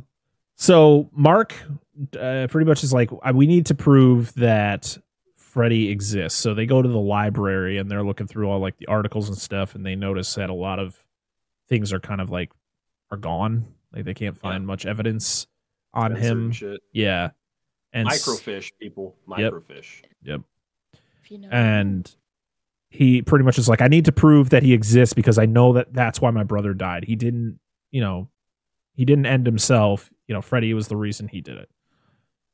So they get back to Mark's house, and Mark, this is when Mark realizes that he's fucked up by, you know, saying Freddy's name to everybody and kind of putting it in people's heads. So it's like, ah, this is, you know, the town had a plan, and I fucked up that plan. It's like, oh man, job. Good job, man. And so he lets Will borrow the van so he can go check up on Lori.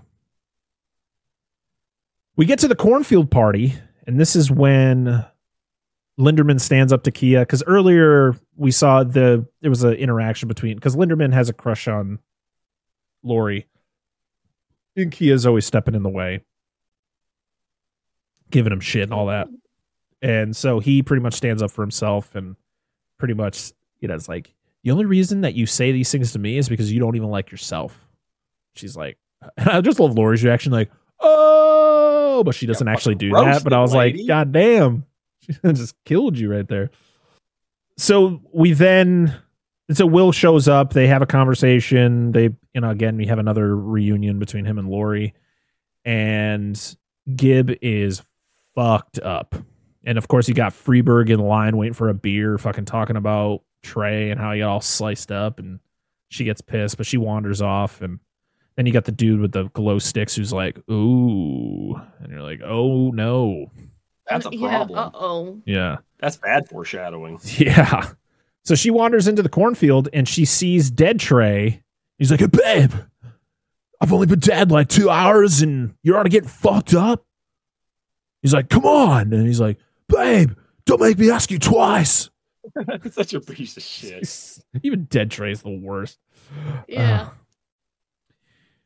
so she follows dead Trey to the sh- the shed, but then it turns into a boiler room because it's again a, a scene where she sees somebody, but you don't see them. But then she's like trying to escape, and she can't get out, and she's then then you see Freddy like in the distance. You of course you get the, like an, an it's like an iconic shot of Freddy where he's like behind you know the the steam and This stuff is like that. recreating, it's recreating a scene from the first movie. Right? Yes, yes, where he's like, you know, gliding the the claws along the uh the railing and stuff like that. Yep. Yeah. It's been a minute since I've seen the first movie. So. I th- I mean the way that I think the way that Robert Englund is able to manipulate the gloves and just make them very interesting, like he's very animated with his glove. I always found that great, like the one way he's able to like tap them and you know Yeah. he flicks, you know, when he flicks the pointer up and stuff like that. Mm-hmm.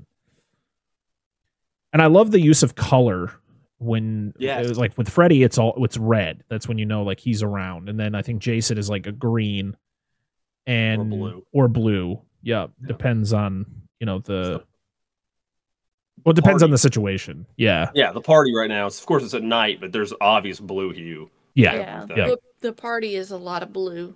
So uh, we then, yeah. So of course, Gibb is in a dream, but her unconscious body is laying on the ground, and you get the freaking this piece of shit glow stick guy who's trying to take advantage.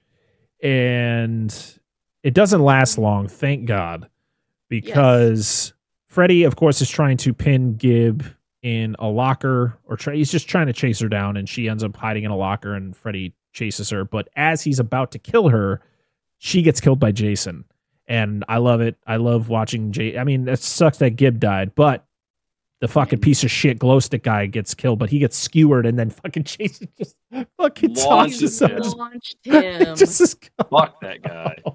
I was like, bye, fucking piece of shit. Um, to, to to be, you know, thematic with that, he he took the um pumpkin catapult. yep. Yes, Yeah. pumpkin chunkin. Yep. Yes, pumpkin chunkin. So, of course, that this pisses Freddy off. He's like, "She's mine, mine." He's all pissed off, and uh, Yeah, he's like, you're not supposed to kill them. I'm supposed to kill them. this is when you get a- a scene where I feel it's it's kind of torn, especially with the the way some of the kills look. But I think this whole next scene is fucking awesome because it's all done with real uh, real fire stunts, and it's the fact where he runs into fake Jack Black and random other guy who is just there, and he's like, you know, he's he talks like that surfer guy. He's like, you you know, they're talking about like going to find a pig to fuck and Yeah. this No. yeah, just the worst dialogue ever. And then, Of of, course, the guy's like poking at his chest to the point where Jason spins his head around. Doesn't look great. Um, pushes him over, and then, of course, the, there he the fake Jack Black guy mentions the fact that he's drinking Everclear, and he throws the Everclear on Jason and sets him on fire. It's so good. This fire Just stunt. that just- materializes the tiki torch from Yeah. nowhere. I love it. Like, whoa. He's just like, but the, the the overhead shot of Jason walking through the cornfields, just fully ablaze, and then of Yeah, course the guy's running fun. away, and then you get the awesome like machete throw, which like stabs him. I love the fact though where they just squirt a bunch of blood in the dude's mouth. They're like, just you could see it. you got to hold it in there, buddy. Yeah. And as soon as we tell you, you gotta. it's, it's so funny, but yeah. Then of course you get the whole slaughter where Jason is he's on fire, just slicing dudes up. I love how when you look really close, there's moments where Jason actually doesn't hit the person, but he's the dude starts bleeding. yeah, yes. It's when he chops the, beer, keg. the, the keg slice. Yeah, he's like, "Ugh." there's one where he slices a guy, and you actually can see the apparatus that's underneath the the suit. That Yeah. it's it's funny. It's funny, but it's still a great shot. I love when the beer splashes on him and take puts out the fire. yeah, yeah. Yeah. Oh man, Water. it's fantastic. Yeah, Keg guy, I was like, what's going on? Like, I had looked up right right after that, and I'm like, I don't even see anything happen to him. He's Yeah, like, the, "Look." the Yeah. thing was off, and they're like, ah, good enough. yeah, they didn't care. it was off. The fact that the, the it was the the fire stunts were fantastic, so it didn't. Even Oh God, matter. yes. didn't even matter. Because I had said, I wonder how long he was actually on fire in some of these scenes. Like I, I know fire stunts, you, you, they can't be on fire for, s- but for so long. Yeah, I, I can't remember the time frame, but it was like Some of them were. It felt like they were uncut, and he's just I think they said lumbering. I think they said the cornfield scene was like 25 seconds or something like that of him walking through. I could be wrong. I, I can't remember the time frame. And then of course, like the other ones were probably it was a lot shorter because it was just like slice, slice, slice. Okay, put them out. Yeah, yeah, yeah. Pretty much. So we then go back to Will. He's driving Lori home. Well, he's driving everybody home, and everybody's you know all freaked out from what they saw, and everybody goes home. And then Will kind of tells Lori the fact that he saw her dad kill her mom. Yeah. And of course, as this is mentioned, the dad just shows up, tries to choke out Will. And then, of course, you get the whole argument between Lori and her dad about, like, you know, what happened to mom? Did she die in a car accident? He's like, of course she did. And he's like, bullshit.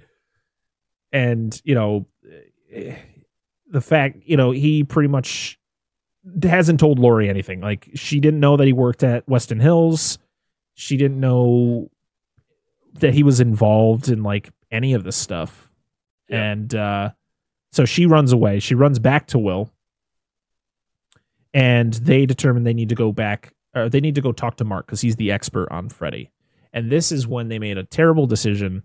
And I mean, this is uh, I, I, to be honest, I like the whole dream sequence with Mark, but I just he, they just they take him out too early, man. I was very disappointed. So Mark, of course, is trying to stay awake, but he ends up falling asleep. But he doesn't. You don't know that. You just realize it based on like the scenarios that is happening. And of course, it's the whole thing where like you, you get the shot where he gets he finds one sleeping pill or one pill that'll keep him awake. And when he closes the the mirror, it it Freddy's there. He drops it in the sink and he's freaking out. He's trying to keep himself awake. Then he sees his brother in the tub. And I like the fact that it goes from his brother's voice to Freddy's voice. Yep. You get the things that like attach to uh, Mark's feet that like keep him there. Yep. And then it's the whole thing where he's now in his bedroom and Freddy is just playing with him. He's like throwing him all over the room. He sets him on fire. The weird thing was, so they go to visit Mark. How the fuck did they know this was happening to Mark? Because they drive fucking, they literally like pull up to his house like they knew what was happening to him. Like there's no, there's no cell phones. They didn't get a call from Mark like Yeah. I'm asleep. But they literally there was the shot where he's like, "Someone please wake me up," and then literally the next shot is them like fucking crashing into garbage cans, like Mark, Mark. You're like, how the fuck did you know? how did you know? I just assumed that they knew because he was the one that was telling everybody about Freddy. Well, I remember uh, with the whole "somebody please wake me up." I always remember that shot being used in a lot of promotional material for the Mhm. movie, like the trailers. That's what I started singing at Oh, this time. okay. I was like, damn it. But I, I agree because because they he wasn't. Gonna, I I don't know if I'm trying to determine if Freddy was going to kill him in the first place, because he says I don't want to hurt you or kill you. I just want you to spread a message for me, and he refuses to, and that's when he kills him. So I Yeah. don't know if he was going to actually kill him at that point in time or just use him for more hysteria. I don't know. I think he just wanted to do what he was he does to him at the end, but he ends up killing him in the process because the fact that Mark Yeah. fought it. Yeah, yeah. that was Freddy's back. Just just saying. It was Freddy's back. Yeah, very true. It belongs to him. America's ass. Yeah. So then we're at the police station, and the cops, of, of course, you have the like the the sheriff or whatever he is. He's you know pretty much like trying to keep everything quiet. Stubbs, I guess, is new to the town, so he doesn't really know the history and what the hell ever what's going on. So he's trying to figure it out. He's trying to bring information about Jason Voorhees, and the guy's like, "Fucking shut up, shut your mouth. We got this under control. We know who it is. We've done this shit before. I don't need any of your information." And the guy's Yeah. like, "Uh, okay." So Stubbs end up ends up finding Will and the whole group there because they're all hanging out in the basement. And this fucking scene is not good. This scene is just the entirety of it is just like ugh. But Stubbs comes to help because clearly people at his own job won't help him, so Yeah. he's going to try to help them. So he tells the story of Jason. It's the whole you know we already know the story of Jason. The fact of you know his mom killing people because the Jason drowned. Blah blah blah. You guys know the story of Jason Or you should. or you should yeah and you get uh this is when like Lori is sitting on the couch like everybody's sitting around the table and Lori's sitting on the couch and this is when she get the line of Freddy was killed by fire and Jason by water how can we use this and I went what You don't. Why is this? Why is this important? what? And uh, this is when like they do the whole thing about sacrificing a virgin, and the and they look at Linderman he's like, "Hey, even if you pay for it, it still counts." I was like, Yeah. "Oh my god!" like. Uh, but then they, you know, they all look at Like- Lori and is like, "Oh, we know Will." It's the whole thing. It was like, "Oh, you know, you we know you never did anything with Will," and then like Will's like, and I was like, "What the hell?" Yeah. and uh, yeah, so they you, they think that Lori's gonna get like tied up and shit, and then her dad shows up, starts making out with her, and I was like, "Whoa!" I've seen this That movie a hundred times. so was I, a I, little bit I gotta pretend to have those reactions, like, "What the fuck?" it's weird. It was weird every time I've seen this movie It was. um, even though you know it's a dream. But then it turns into Freddy, and then she rips Freddy's ear off, and it comes into the real world, and it's like, oh shit, we're f- we, we figured it out, guys. It's like that that thing that they've done in many of these nightmare movies. They're able to pull Freddy out of the dream. So they so Will tells them about Westin Hills that they use the the Hypnocil. They need to go there to get the Hypnocil and to keep themselves awake until they can figure out what to do. So they go there. This guard gets fucked, by the way. He goes to because there's big banging going on at the door, and he gets squashed. Flattened. They find a room full of people in comas, and they find out that these are the ones that uh, wouldn't stop dreaming. Yep. So they were put into like medically induced comas, and it was all writ- it was all written off by uh, Lori's dad. And like, wow. And uh, this is when you get Freeburg and the Freddy caterpillar, which Oh I God. really wish was practical. Oh, I know. man. The- The scene is so goofy, but I I don't I I've seen this movie with it so many times now. Like I would hate if it wasn't here. Oh no, I, I, I, to be honest, it does not affect me in any way. I like people have a lot to say about Freeburg, and it's like Freeburg's really not that bad of a character. Yes, he is a ripoff of Jay from Yeah. Jay and Silent Bob, but he's fine. But this whole encounter, of course, it makes a lot of sense with the character he is.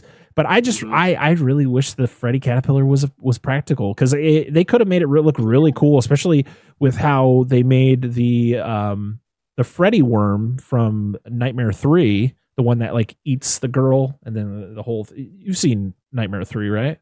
No. Dream Warriors, really? I've only seen the first one. Oh my god, Same. Yep, Well, I know, right? I'm going through that whole franchise at some point. Um, Absolutely. next year for Nightmare on Elm Street's 40th anniversary.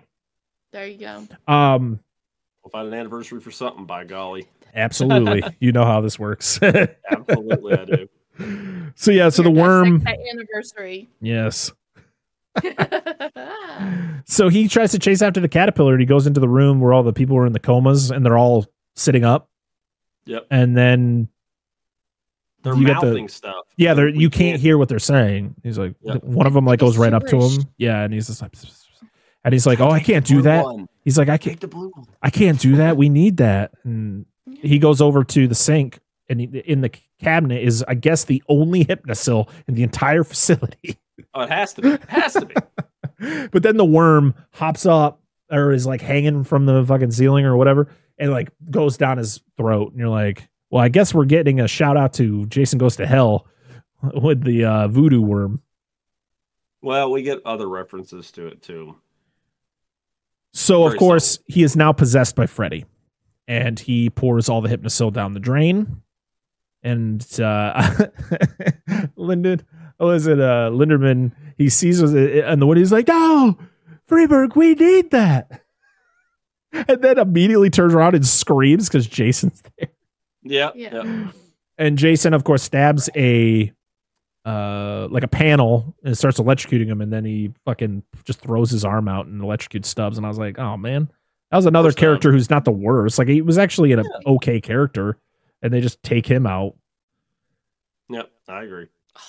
George Bush. It's like it's like characters that like have potential to do something or be Yeah. interesting. Just get off. Yeah.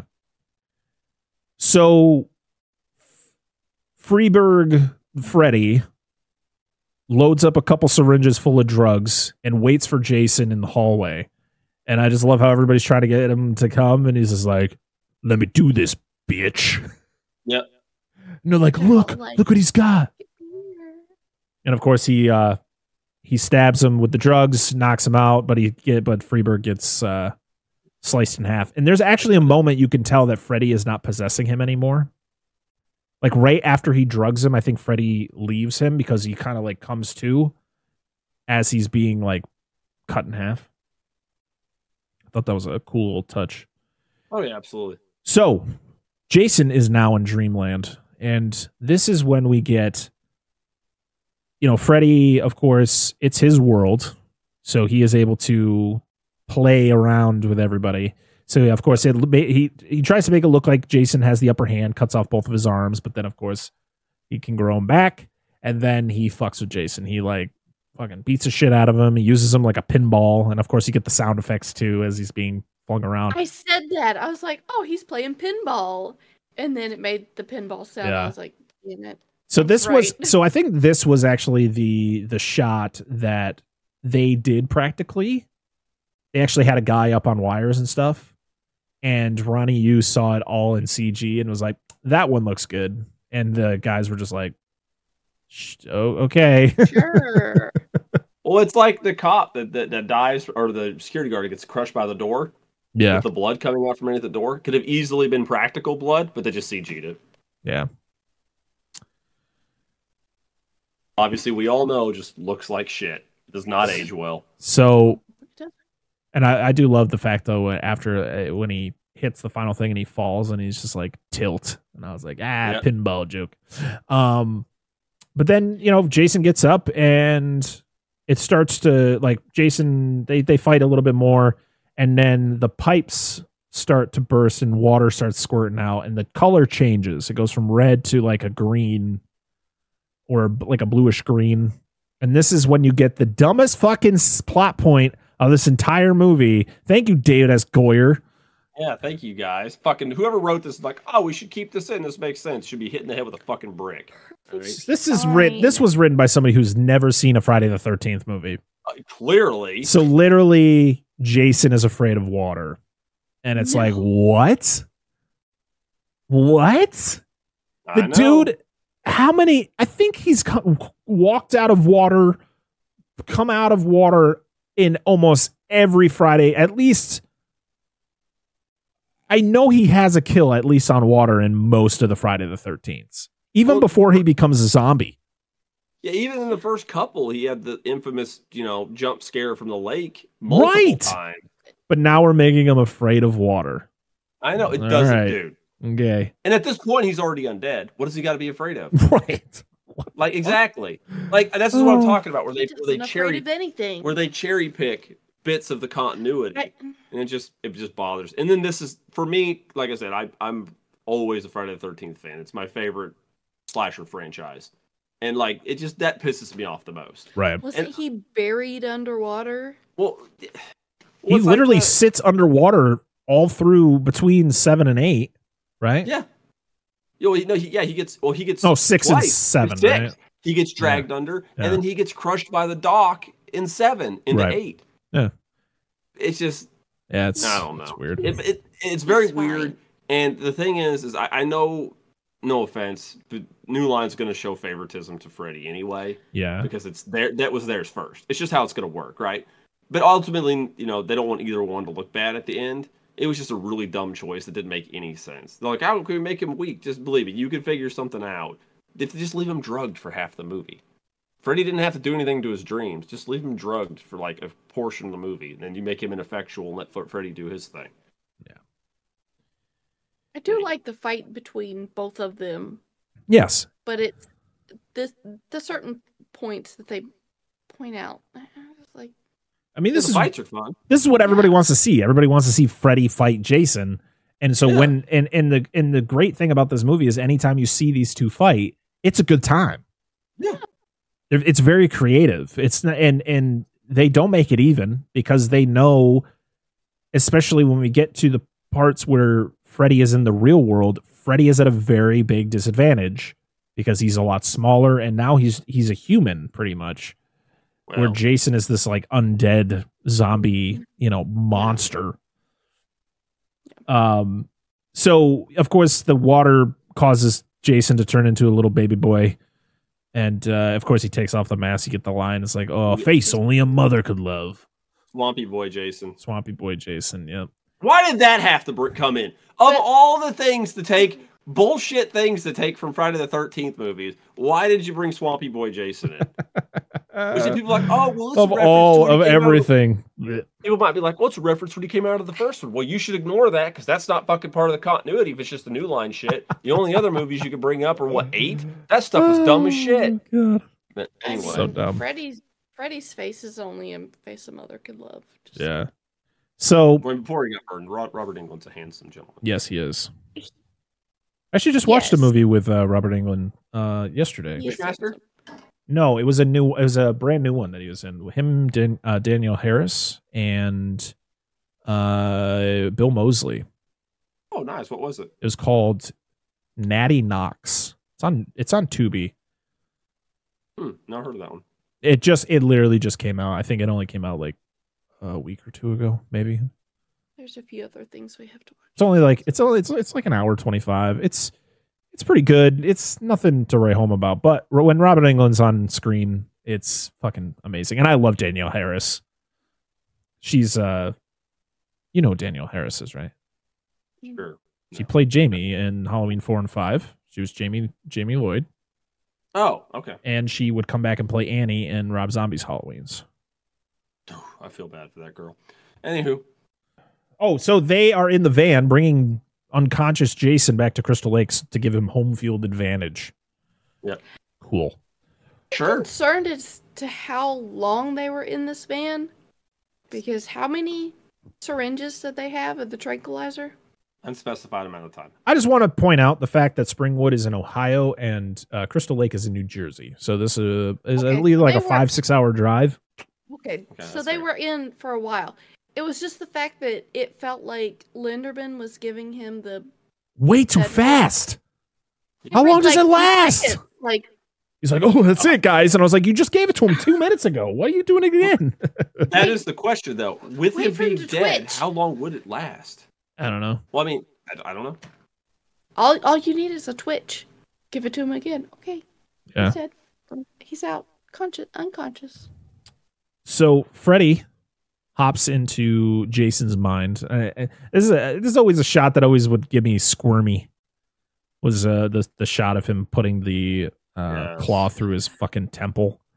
Yeah. Ugh. Yeah. And at this time, Lori also goes under as well, and she is at Camp Crystal Lake. She's seeing baby Jason being bullied by all the kids, and all the camp counselors are like making out. Just like the fact that this, my wife laughed at this. Like she walked in on the part where it was the counselor just fucking the girl on Yes! the porch. She's like, oh.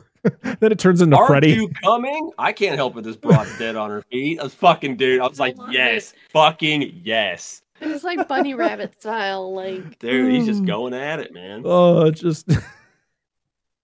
Oh my god! It was. I was hoping your wife had watched. That this was a whole movie. great I'm a little- reaction. Just of like, I'm a little oh, bummed. it was just like, oh, Yeah.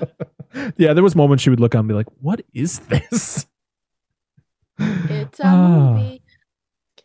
So we then, yeah, you see how Jason died, and then of course Freddy. You know, she, you know, Lori's trying to help him, and then Freddy comes up and pushes him under the water. But then Jason, it, like, for one, this was another weird thing where he's drowning. Like the water's starting to bubble up out of his mask. Like he's drowning. We can't let him die. It was like he's already dead. No. he's a zombie, man. Well, look Did you that. not Well, see the beginning of this movie? Well, also when um when they're the kids are picking on the Jason, they put the bag on his head. Oh Which is a reference to the two. To- to, yeah. but- to- well, yeah, and like, why, why would you do that? Like, I don't know. it's not part of the con. I know, I get it. Yeah. But anyway, and then like she doesn't realize it's Jason that they're picking on until he comes out of the water, Yeah. which I Yeah. guess is supposed to be a reference to when he come out of the water at the beginning of the first one. Mm. I don't know. Anywho, So yeah, Shit. so they so Kia's gonna give him mouth to mouth, and I'd be like, no, thank you. But before she can, gross out moment, just Yeah. giggles. so I, I do like the fact when she's like slowly removing the mask, and it's just like bubbling out of his mouth. I will say the shot of him laying there and like the water just like out of his mouth. I think it's it looks neat. Like, Yeah. it's, it's cool. Well done. So didn't CG it. But she would have been grossed out long before she had to pry the mask off its face. She would have smelled something. Yep. so he's he's a little uh so he wakes up, and of course this caused chaos. They crash the van. Jason just flies out there in the most comedic way, bro. He's just like. "Ah." You know, when the gun goes off that Linderman has, I'm surprised somebody didn't get shot I- and killed. Like just off another character randomly. I completely forgot he even had a gun. To be honest, Said, I don't even Who gave that. him a gun? And Yeah. he's like, He Dan's took it from the dead cop. he's like, he took it. I'm like, still, who let him have it? So why did Jason fly out like that, but not Kia or Linderman, who were not in the se- they they weren't sitting in with a seatbelt on, and Lori was back there too. She didn't fly out of the van. He's a brick. Just Jason. Just Jason. Just bye. just fucking out See of you there, man. Oh I man. really- So, uh, and then of course, when Jason, because Jason wakes up, he disappears from that dream world, and it pisses Freddy off to the point where we get this awesome fucking shot of Freddy shooting out of the water and landing on the deck, and Yep. you get this is when you get Demon Freddy, where he's like Yes. feet red, he's got the pointy teeth, and he looks very demonic, and uh Oh, I also got to. I also got to point out the fact that when they're gonna give Jason mouth to mouth, that Linderman can't do it because he has asthma, and it just made me think of Deep Rising. Yes. Can you just get asthma? He's like, I just love when when Will's driving. He's like, yeah, he has asthma. like, ah, Deep Rising. Oh, so good. So Oh, so good. Can we cover that again? Um, Yeah, sure. Absolutely. I mean, Going for twosies. So Freddy then transports Lori to her house, and it's kind of like back in time. So, so she's like in a nightgown, and she is uh, seeing her dad. It's that vision again where she's seeing her dad with the knife going into their bedroom, and you're seeing the mom, and she's all bloody, and you think that the dad is going to kill her, but then you find out Freddy is the one that was was doing it, and then you get the line is like, you know, I've I've always loved the whores who live in this house. Yeah. Connection. So this is when you get the really uncomfortable moment of Freddy fucking with Lori, doing some things. Some uh, I do like the the whole thing where she's trying to run away and you get the the the floor kind of rolling up and like Yeah, oh I was like man. I'm just like my ankle. I was like ah Yeah, because it like god damn. You can watch your feet get tied up by Yeah, it it's too. like, The oh. person Yeah. fault. Yeah. yeah, because it wasn't just you know you see the floor doing the wave behind her, Yeah. but then it just like snaps up in front of her and like claps her whole ankle. Yeah, I'm like that couldn't have felt good. Yeah. So the gang goes to Crystal Lake and they go into a one of the cabins and they see Jason wandering around and then he just bursts through the wall. He just fucking bah. And Lori won't wake up. And like a fire and Jason starts the fire in the cabin, by the way. he just knocks shit over, knocks gasoline over, it gets lit.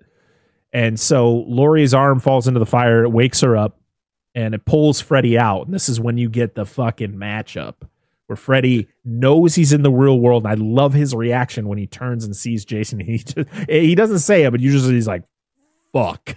Yeah, yeah. This isn't good. yeah. Cause he's like, oh no.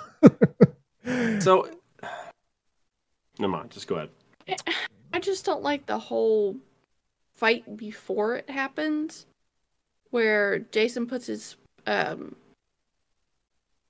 his machete knife thing into the table, and it's oh, and he can't, oh, he can't get it out. Yeah. I'm like, he's and he's just and he's that. and and you get yeah because because then you get like three characters who just get thrown against the same wall like i think Yeah. kia gets thrown against the wall will gets thrown against the wall and then linderman gets thrown against the wall but he gets he gets the freaking coat hanger through the back and you're like oh I think it's um I don't think it's a coat hanger. I think it's the flag holder because he hold. Oh, is that what it was? flag off. I think it's where the uh, flag oh that's right he stabs jason with the flag and that's when he fucking ah And Yeah. like, why is everybody trying to fight him? And what about when? Uh, and they're like, yeah, and Will Will fucking gets gashed in the back, pretty good, but it doesn't seem to off him. yeah yeah i didn't i i agree angela i didn't really like how it was like the same fucking scene over and over again I'm like, why the hell are you trying to fight him? First person didn't succeed, so run away. S- yeah. So yeah, Lori wakes up, brings Freddy out, and this is when you get the fight. Um, of course, Jason has the upper hand because Freddy is now kind of he's pretty much human now. Um, Well, he he does, but the only problem is is Jason is so slow in this movie. yeah, and Freddy's like, well, borderline martial artist. half his fucking fight. You you, you mean You've when never he seen Freddy like this before. Oh my God. Like, nope, Well, doesn't hurt. when, so- when, when Ronnie Yu said I want to make this look like a, a wrestling match, he fucking succeeded because there are mo- wrestling moves in this. Like there's the thing where like Freddy like grabs his shoulders and it's just constantly like this man, like, if this was real life, this man's kneecap would be shattered because of the amount of knees he was just given to Jason. Well, well, I mean, one of my favorite bits, and this is like hundred percent like action, martial arts, over the top stuff, is when he throws Freddy out the window and just Just drags drags him along the side. I fucking love this. It had so honestly, good. dude, no place in this movie as what it's supposed to be, It's- it's but it just it's it's enjoyable as shit. I'm like, well, he's he's thrown him through all the you know supporting beams. Here, the roof's gonna collapse on him. I mean, Jason toss like when they get to the outside that cabin, he picks Freddy up and just tosses him through the roof of another cabin. Yep. Here we She- go, pumpkin chucking number three. Oh, Well, actually, we were shit, watching man. this, and uh, Angela said something. About, I was like, "What about you know? Why doesn't the roof fall on him?" And then he goes to the Yeah, roof, and he goes like, to the roof." roof." Like Yeah. literally right before he just goes to the. I mean, he took he took away like half the support beams of this cabin. So it makes me think he's like has a picture on MS Paint and just like deleted the middle Yeah. section. Yes. then uh, we then we see Kia and Linderman. Linderman is in rough shape and he just dies. He just dies of his wound from the uh, flag holder or whatever the hell that thing was on the wall. And then we get the worst. Whew, this is a, a rough segment of this movie. I know what it is. this is I know what this is a segment that uh Damian Shannon and Mark Swift have stated for years they did not write this part. And that is the interaction between Freddy and Kia, which so I, I don't- I'm not defending this scene. The scene is not good. it's just not a good scene at all. And you know, of course, she uses you know she calls him the F word, and not the F word that we say a lot on this show, but the other Yeah. one. And he has the line of uh what is it um what what is the line what does he say to her Ah, dark meat. oh yeah which is a play which is a play on a line he has in another nightmare movie where he says ah fresh meat Ah, but they had to put the dark meat i was like oh god this is a david s goyer line isn't it it's a fucking Uh, oh god I will say though, She gets what's coming. I, I I get why people won't, especially in this day and age, wouldn't like the dialogue that is written in this scene. I do love Robert Englund's facial expressions as Freddy Yeah. in this scene. Like at the beginning, because he's torn between going after the other two and her, 'Cause- and then he's like, "Ugh," like he can't. He just the temptation's too strong to fuck with this girl who's talking shit. but it's the whole thing with his claws.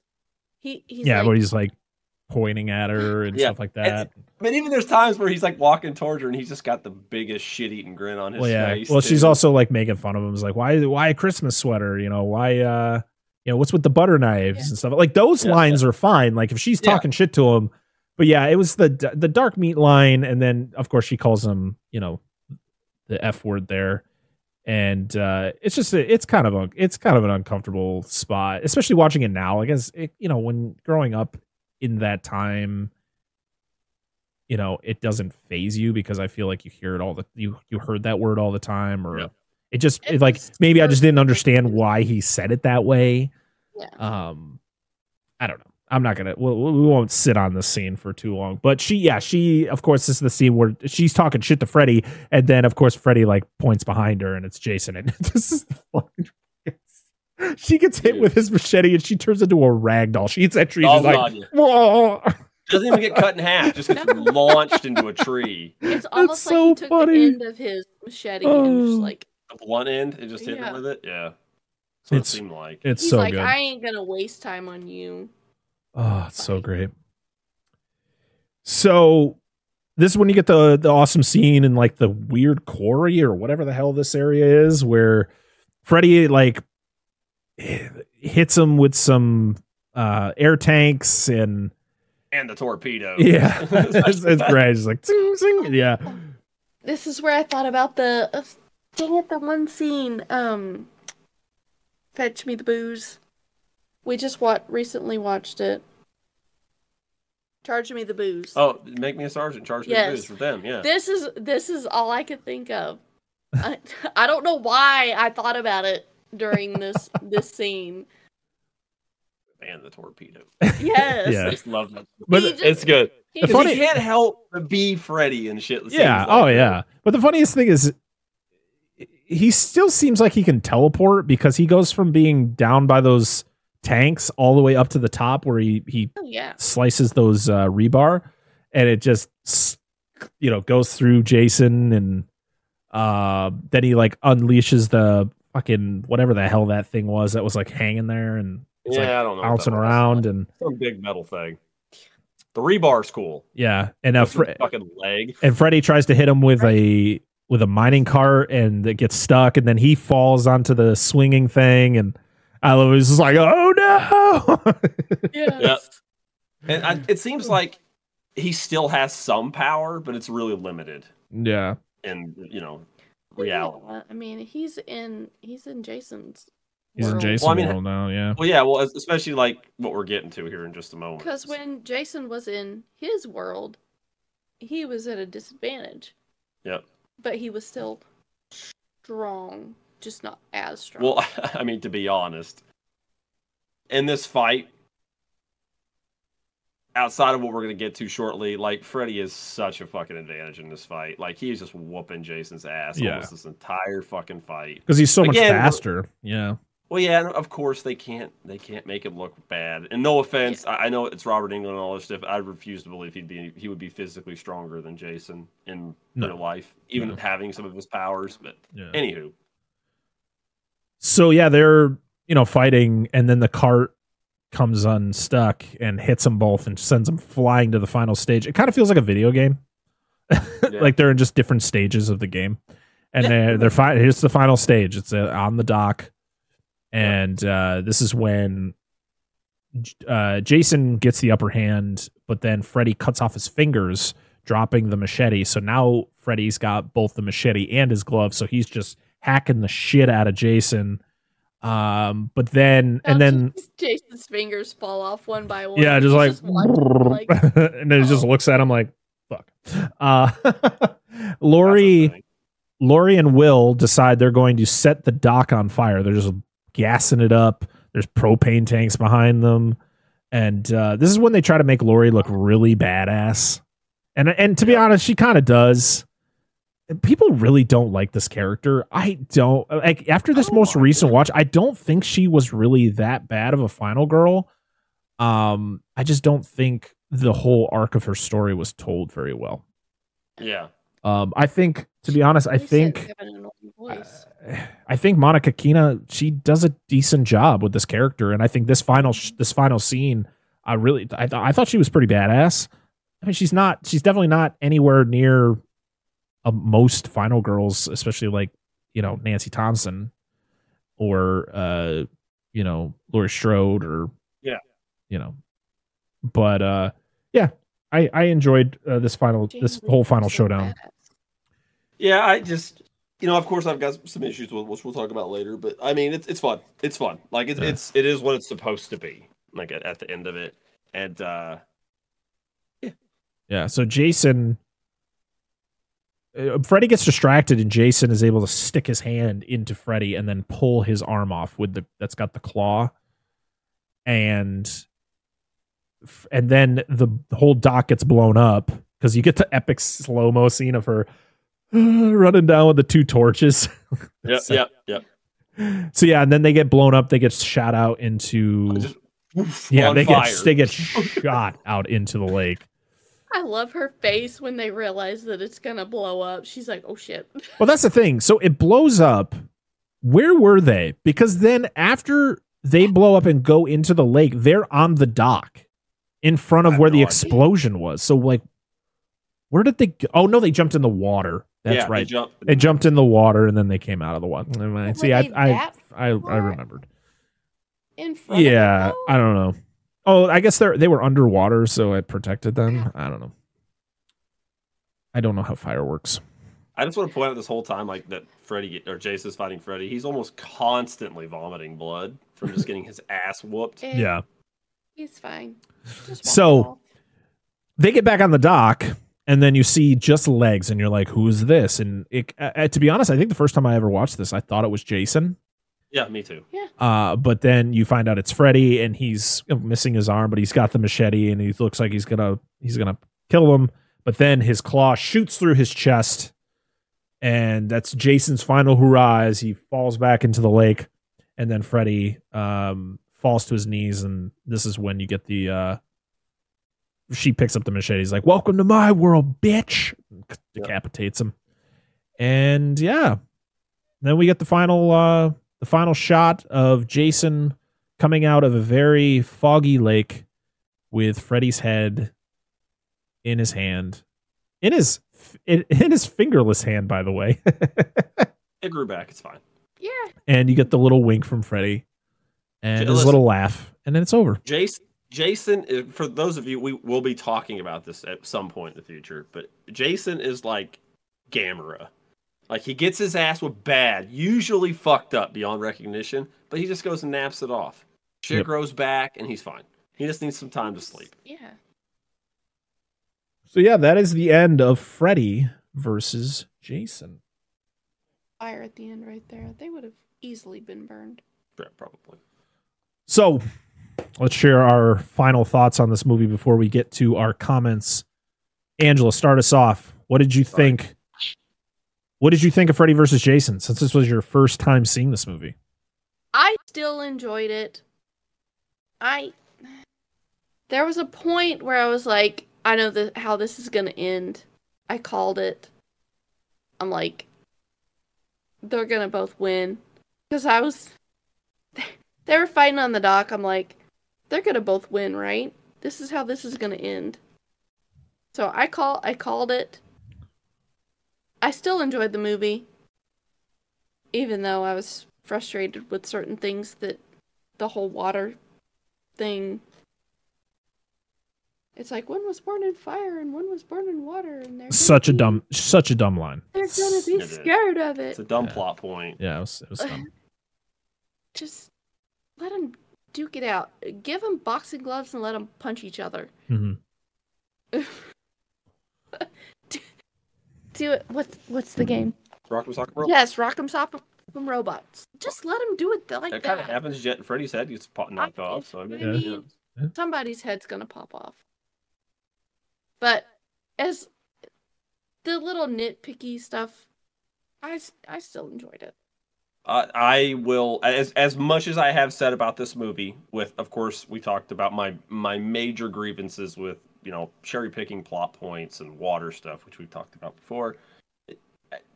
You would think as much as I love this and essentially Jason just getting his ass beat the last fucking you know 15, 20, 15 minutes of this movie, just him constantly getting his ass hammered.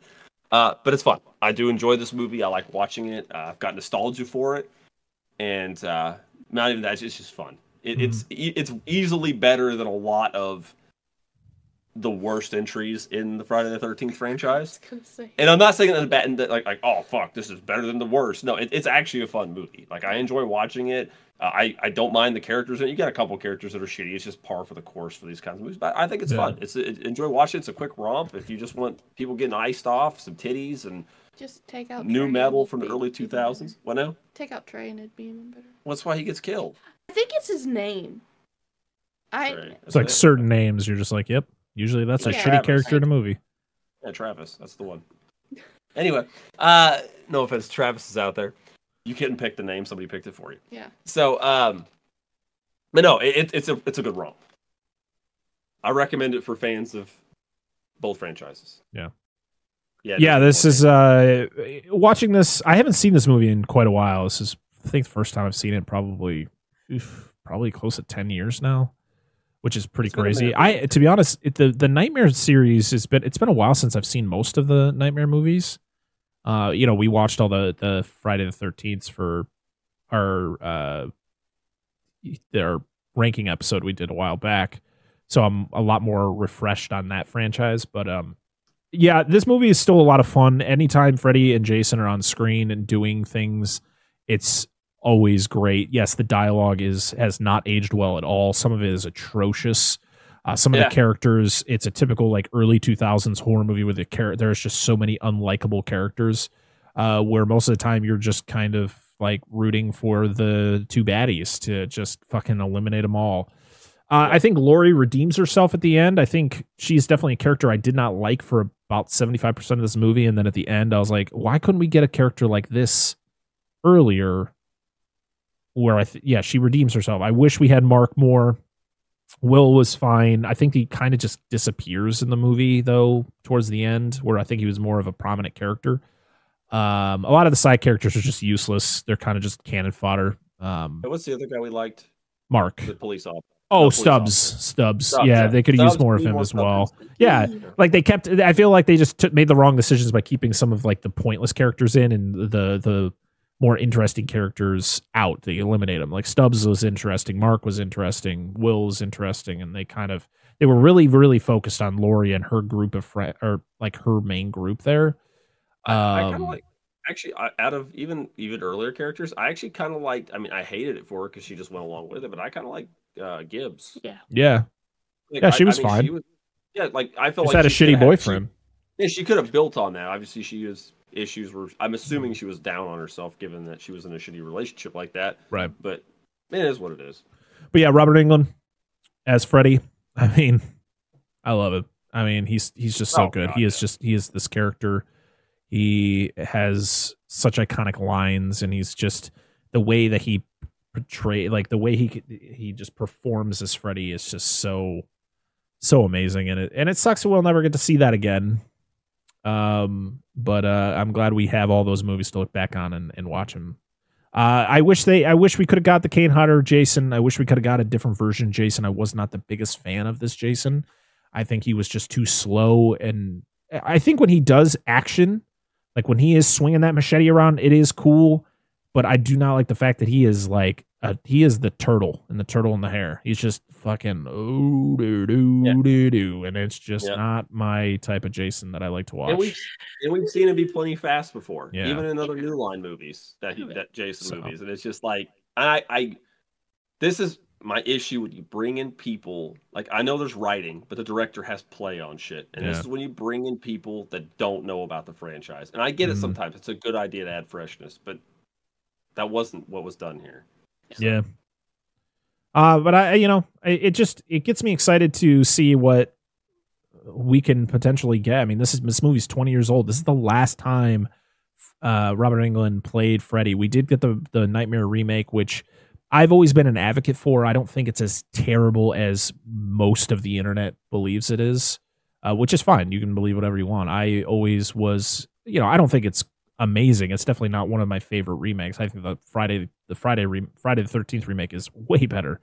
But uh, I really enjoyed uh, Jackie Earle Haley's perf- uh, performance as this new version of Freddy, and I I can't wait to see what they do with Freddy in the future. Yeah, we know Robert Englund's not going to come back to do it, but I'm excited to see what they do with that character, and I would love to see these two match up again and get a, a more modern take on this on this battle. Yeah, and as somebody like you know ourselves that are into these long running franchises, like, and we love those characters like Robert Englund, Kane Hodder, stuff like long running characters. You you gotta, re- I mean, you gotta eventually they gotta be replaced. Yeah, They can't absolutely. do the role forever. Like I know Yeah. we like them too, but we it just it's Yeah. not realistic. Yeah.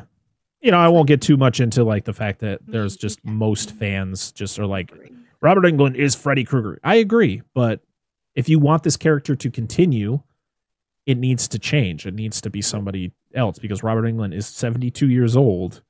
Yep. So or he might even be older than that. I I'm not he I'm was 50, take your word. he was 55 when he did this movie. He's 76 right now. Yep. There you go. So like He's old.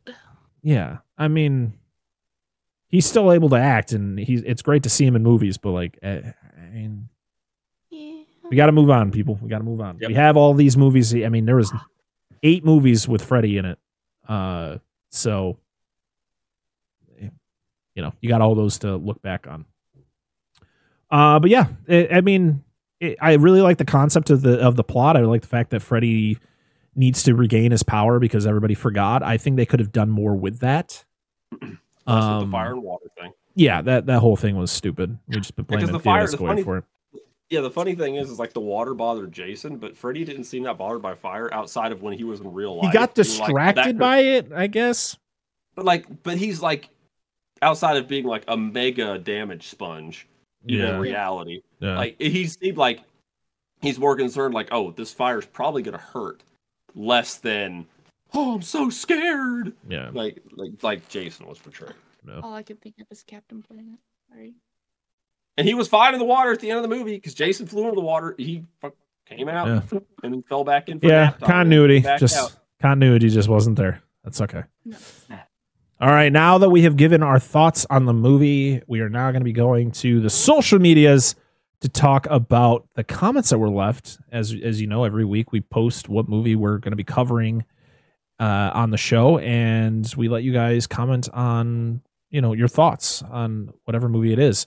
And we got a lot of interaction with this one as well. The last two weeks have been awesome.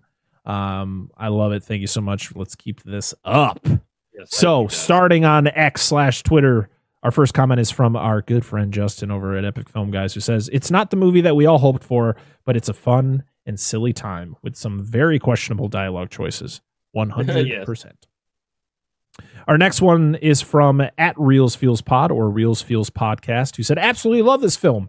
It's the showdown we all wanted. Well, almost. Kane Hodder should have been Jason, but that's a different hill to die on. This movie has laughs, it's meta, it has blood, kills are fun. This film is pure popcorn. Yep. Uh, friend and patron of the show, Chris or Rudy5453 says, I can't believe it's been 20 years. This movie, love the soundtrack. A few memorable moments. I'm sure you will hit on them in the pod. I would love to get just one more Robert Englund Freddy, though. I think we all would, but I just, it's not going to happen, unfortunately. Maybe. I mean, I, I would say never, but. Our next one is from at Eyeball Soup, who said, How can I live without you? That song is the first thing that always comes up when I think of this ride of a movie or this ride of a film. I enjoyed it for what it was, though, and realizing that the actor Zack Ward, who played Scut Farkus as the older brother, trips me out. uh, at Classiest Witches or Witches Talking Tarot said, Love everything about this movie, to be honest, but I'm biased. Jason was my first slasher, and Freddy, my favorite slasher. From Amber, one of the co hosts of that podcast. Thank you. Our next one is from friend and patron Jason, or at Nerdtrovert, who said, When we actually get Freddy versus Jason, it's fun. When they aren't throwing down, it's a bit of a slog. uh, at Dewey, uh, Dewey Podmonster just says Jason wins.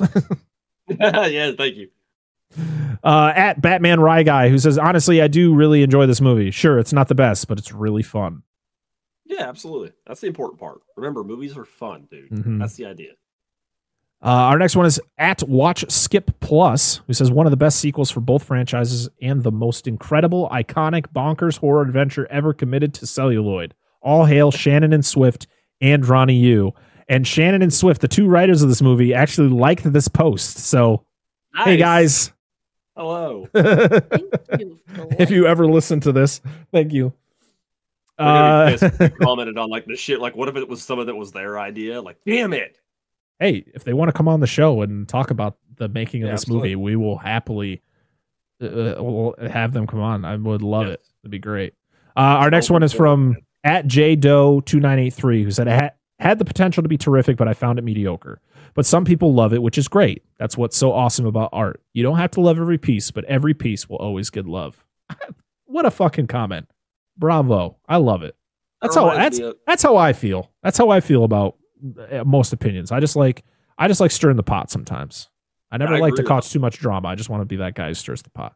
I'm the guy that stirs it too hard sometimes, or I scrape the bottom of the pot. And you're like, shit. Ah, Ah, so nice. yeah. Our next one is from at Sheep and Baloney, who said, Still my favorite movie of all time. And I will go to my grave saying that. A movie that was absolutely everything I wanted it to be and more. Nice. Uh, our next one is from at do underscore you underscore nerd, who said, Fan service come true. We both really enjoyed this and honestly never thought it actually happened. Would have loved Hodder as Jason, as it seemed more right, but still a great popcorn flick. Now, if we only could get a film, Freddy versus Jason versus Ash. By the time that happens, they'll all be in wheelchairs. Yeah. Yeah.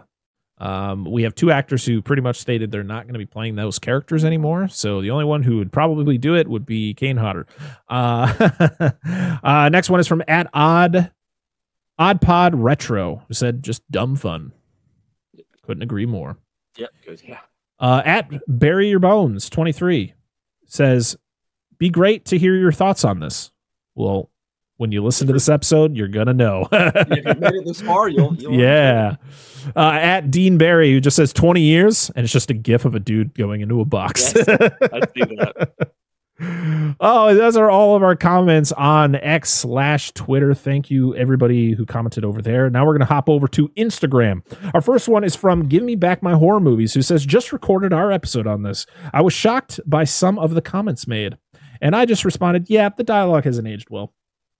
Uh, so, yeah, so make sure to check out uh, Give Me Back My Horror Movies. It's a fantastic podcast. I listen to it every week. They cover a lot of um, you know movies that don't get enough love. So make sure to go over there and check out their channel and check out their Freddy vs. Jason episode when it drops. Our next one is from Let's Talk Horror Channel. Just said I legally can say nothing until my four part uh, Friday the Thirteenth franchise specials arrive. Yeah. There you go. Make sure uh, to follow my brother from the UK, uh, BP from the Let's Talk Horror channel. Uh, he runs a great podcast over there. He uh, has covered some amazing movies, and uh, hopefully one day we can we can we can join him over there. It's it's uh, his breakdowns of some iconic horror movies has been a, a delight to listen to. And our last one on Instagram is from our good friend Ashley at the Lullaby the Fear podcast. Says, I'm so psyched for this episode, all in caps. Hopefully, we don't disappoint you, Ashley. Yeah. So yes, thank you to everyone who commented. Make sure, uh, yeah. So as I like to say every week, make sure to check our Insta or all of our social medias. We are like on everything. We're on X, Instagram, Threads. Uh, we are now on Bluesky because I got a code for that, so that's a thing. Just in case Twitter decides to shit the bucket. Yeah, Uh, you just, you just be invited to that, don't you? yeah, I got a code. Don't worry, we got a page over there now. Um, so yeah, so I post every the day before we usually record, or whenever I watch the movie, I'll post what we're watching, and uh, yeah, you guys can comment on it. So make sure to uh, follow us and uh, hit the notification bell so you know when we post. And yeah, that's uh, that's all the comments uh, for the week. Now it's time to talk about what we're- going to be covering next week we're going to be covering Dan's pick for our Spooktober favorites. We're going to be talking about, would you say 1956? Correct, sir. The 1956 kaiju film Rodan, which is exciting because this will be the oldest movie we have covered on this core show so far. Fuck And yeah. Dan has stated this is a spookto. This is our Spooktober favorites, and Dan has stated that this is a horror movie. So Yes. at least the beginning. I hope Dan. I I I really hope You it doesn't five disappoint. That's more than five seconds. Listen, Uh, it's a no. movie about a fucking massive flying dinosaur. Like it's got to be. It's. It's I'd say be it's fun. gonna be horror. Yeah, It's gonna be fun. It's It's fun. it's gonna be a good time. I'm always excited to, when Dan brings all the, the these movies I've never seen before. He brought me Day of the Dead in his first year on the show. I can't remember what you do last year. I don't remember what you did last year. Oh. I'll have to look. I don't remember what we picked last Yeah. year. But we also I also I'll- you, I'll try to give you different stuff. All Like blend, all blends Godzilla. into all blends in together. I mean, one that picks stuff that nobody's ever seen. Yeah. I mean, I've seen Like- it, but you know. so you're telling me it's going to be the lowest downloaded episode of the year? Absolutely, it is. But a cool. but There's going to be killer squeaky toys in it too. So Hell yeah. keep that in mind. Uh, yeah. So where where can people watch that, Dan? Is that on on any streaming service right now? Ah, fuck, I don't know. you're supposed to look. This Listen, it. I assume it is. I don't. There's no Blu-ray release of it in the United States. For anybody ask me, it does not exist. Okay, I guess Probably I'm on- not going to look for it on Blu-ray. Yeah, no, sorry. I've been waiting for one forever. See, they always the problem with Toho. So currently, people- for anyone interested in watching it, it is on Max. yeah, well, there you go. It's on Max and it's on Fubo. It's on Plex That's a- and it's on Freevee. Nice. So thank God for that. So Yeah. Well, that'll be See that? oh, I know. What I, I got a good one for next year too. Uh, but anyway, We're the not problem, there yet. the problem with Toho is they always do the Godzilla movies, but they don't ever do their other offshoot properties, which is some with some of their best work in it. I think. Yeah, we're excited to uh, hop into that next week, and Oh, yeah. um, yeah. So uh, make sure to you can follow us at Dissect That Film on all those social medias I mentioned before. We are also on Patreon.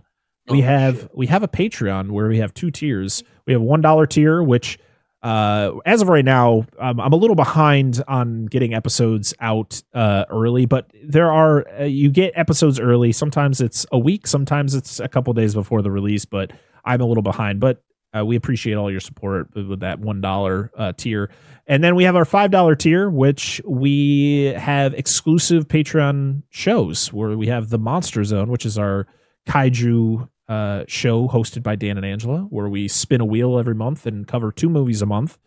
This month, actually, we don't know because this is these are October episodes, and as of this recording, we haven't figured out our October episodes. So, but yeah, but that's what you get for for for those two tiers. So yeah, if you want to support the show and help us, uh, you know, pay for some of the services that we we use for the show, and or help us raise money to get you know better equipment for the show, uh, or use better uh, uh, streaming services so that maybe the, we can get the audio to sound better in episodes if that's a complaint that no one wants to tell me about. I feel like people are like, God, some of the audio is kind of weird, but no one tells me anything.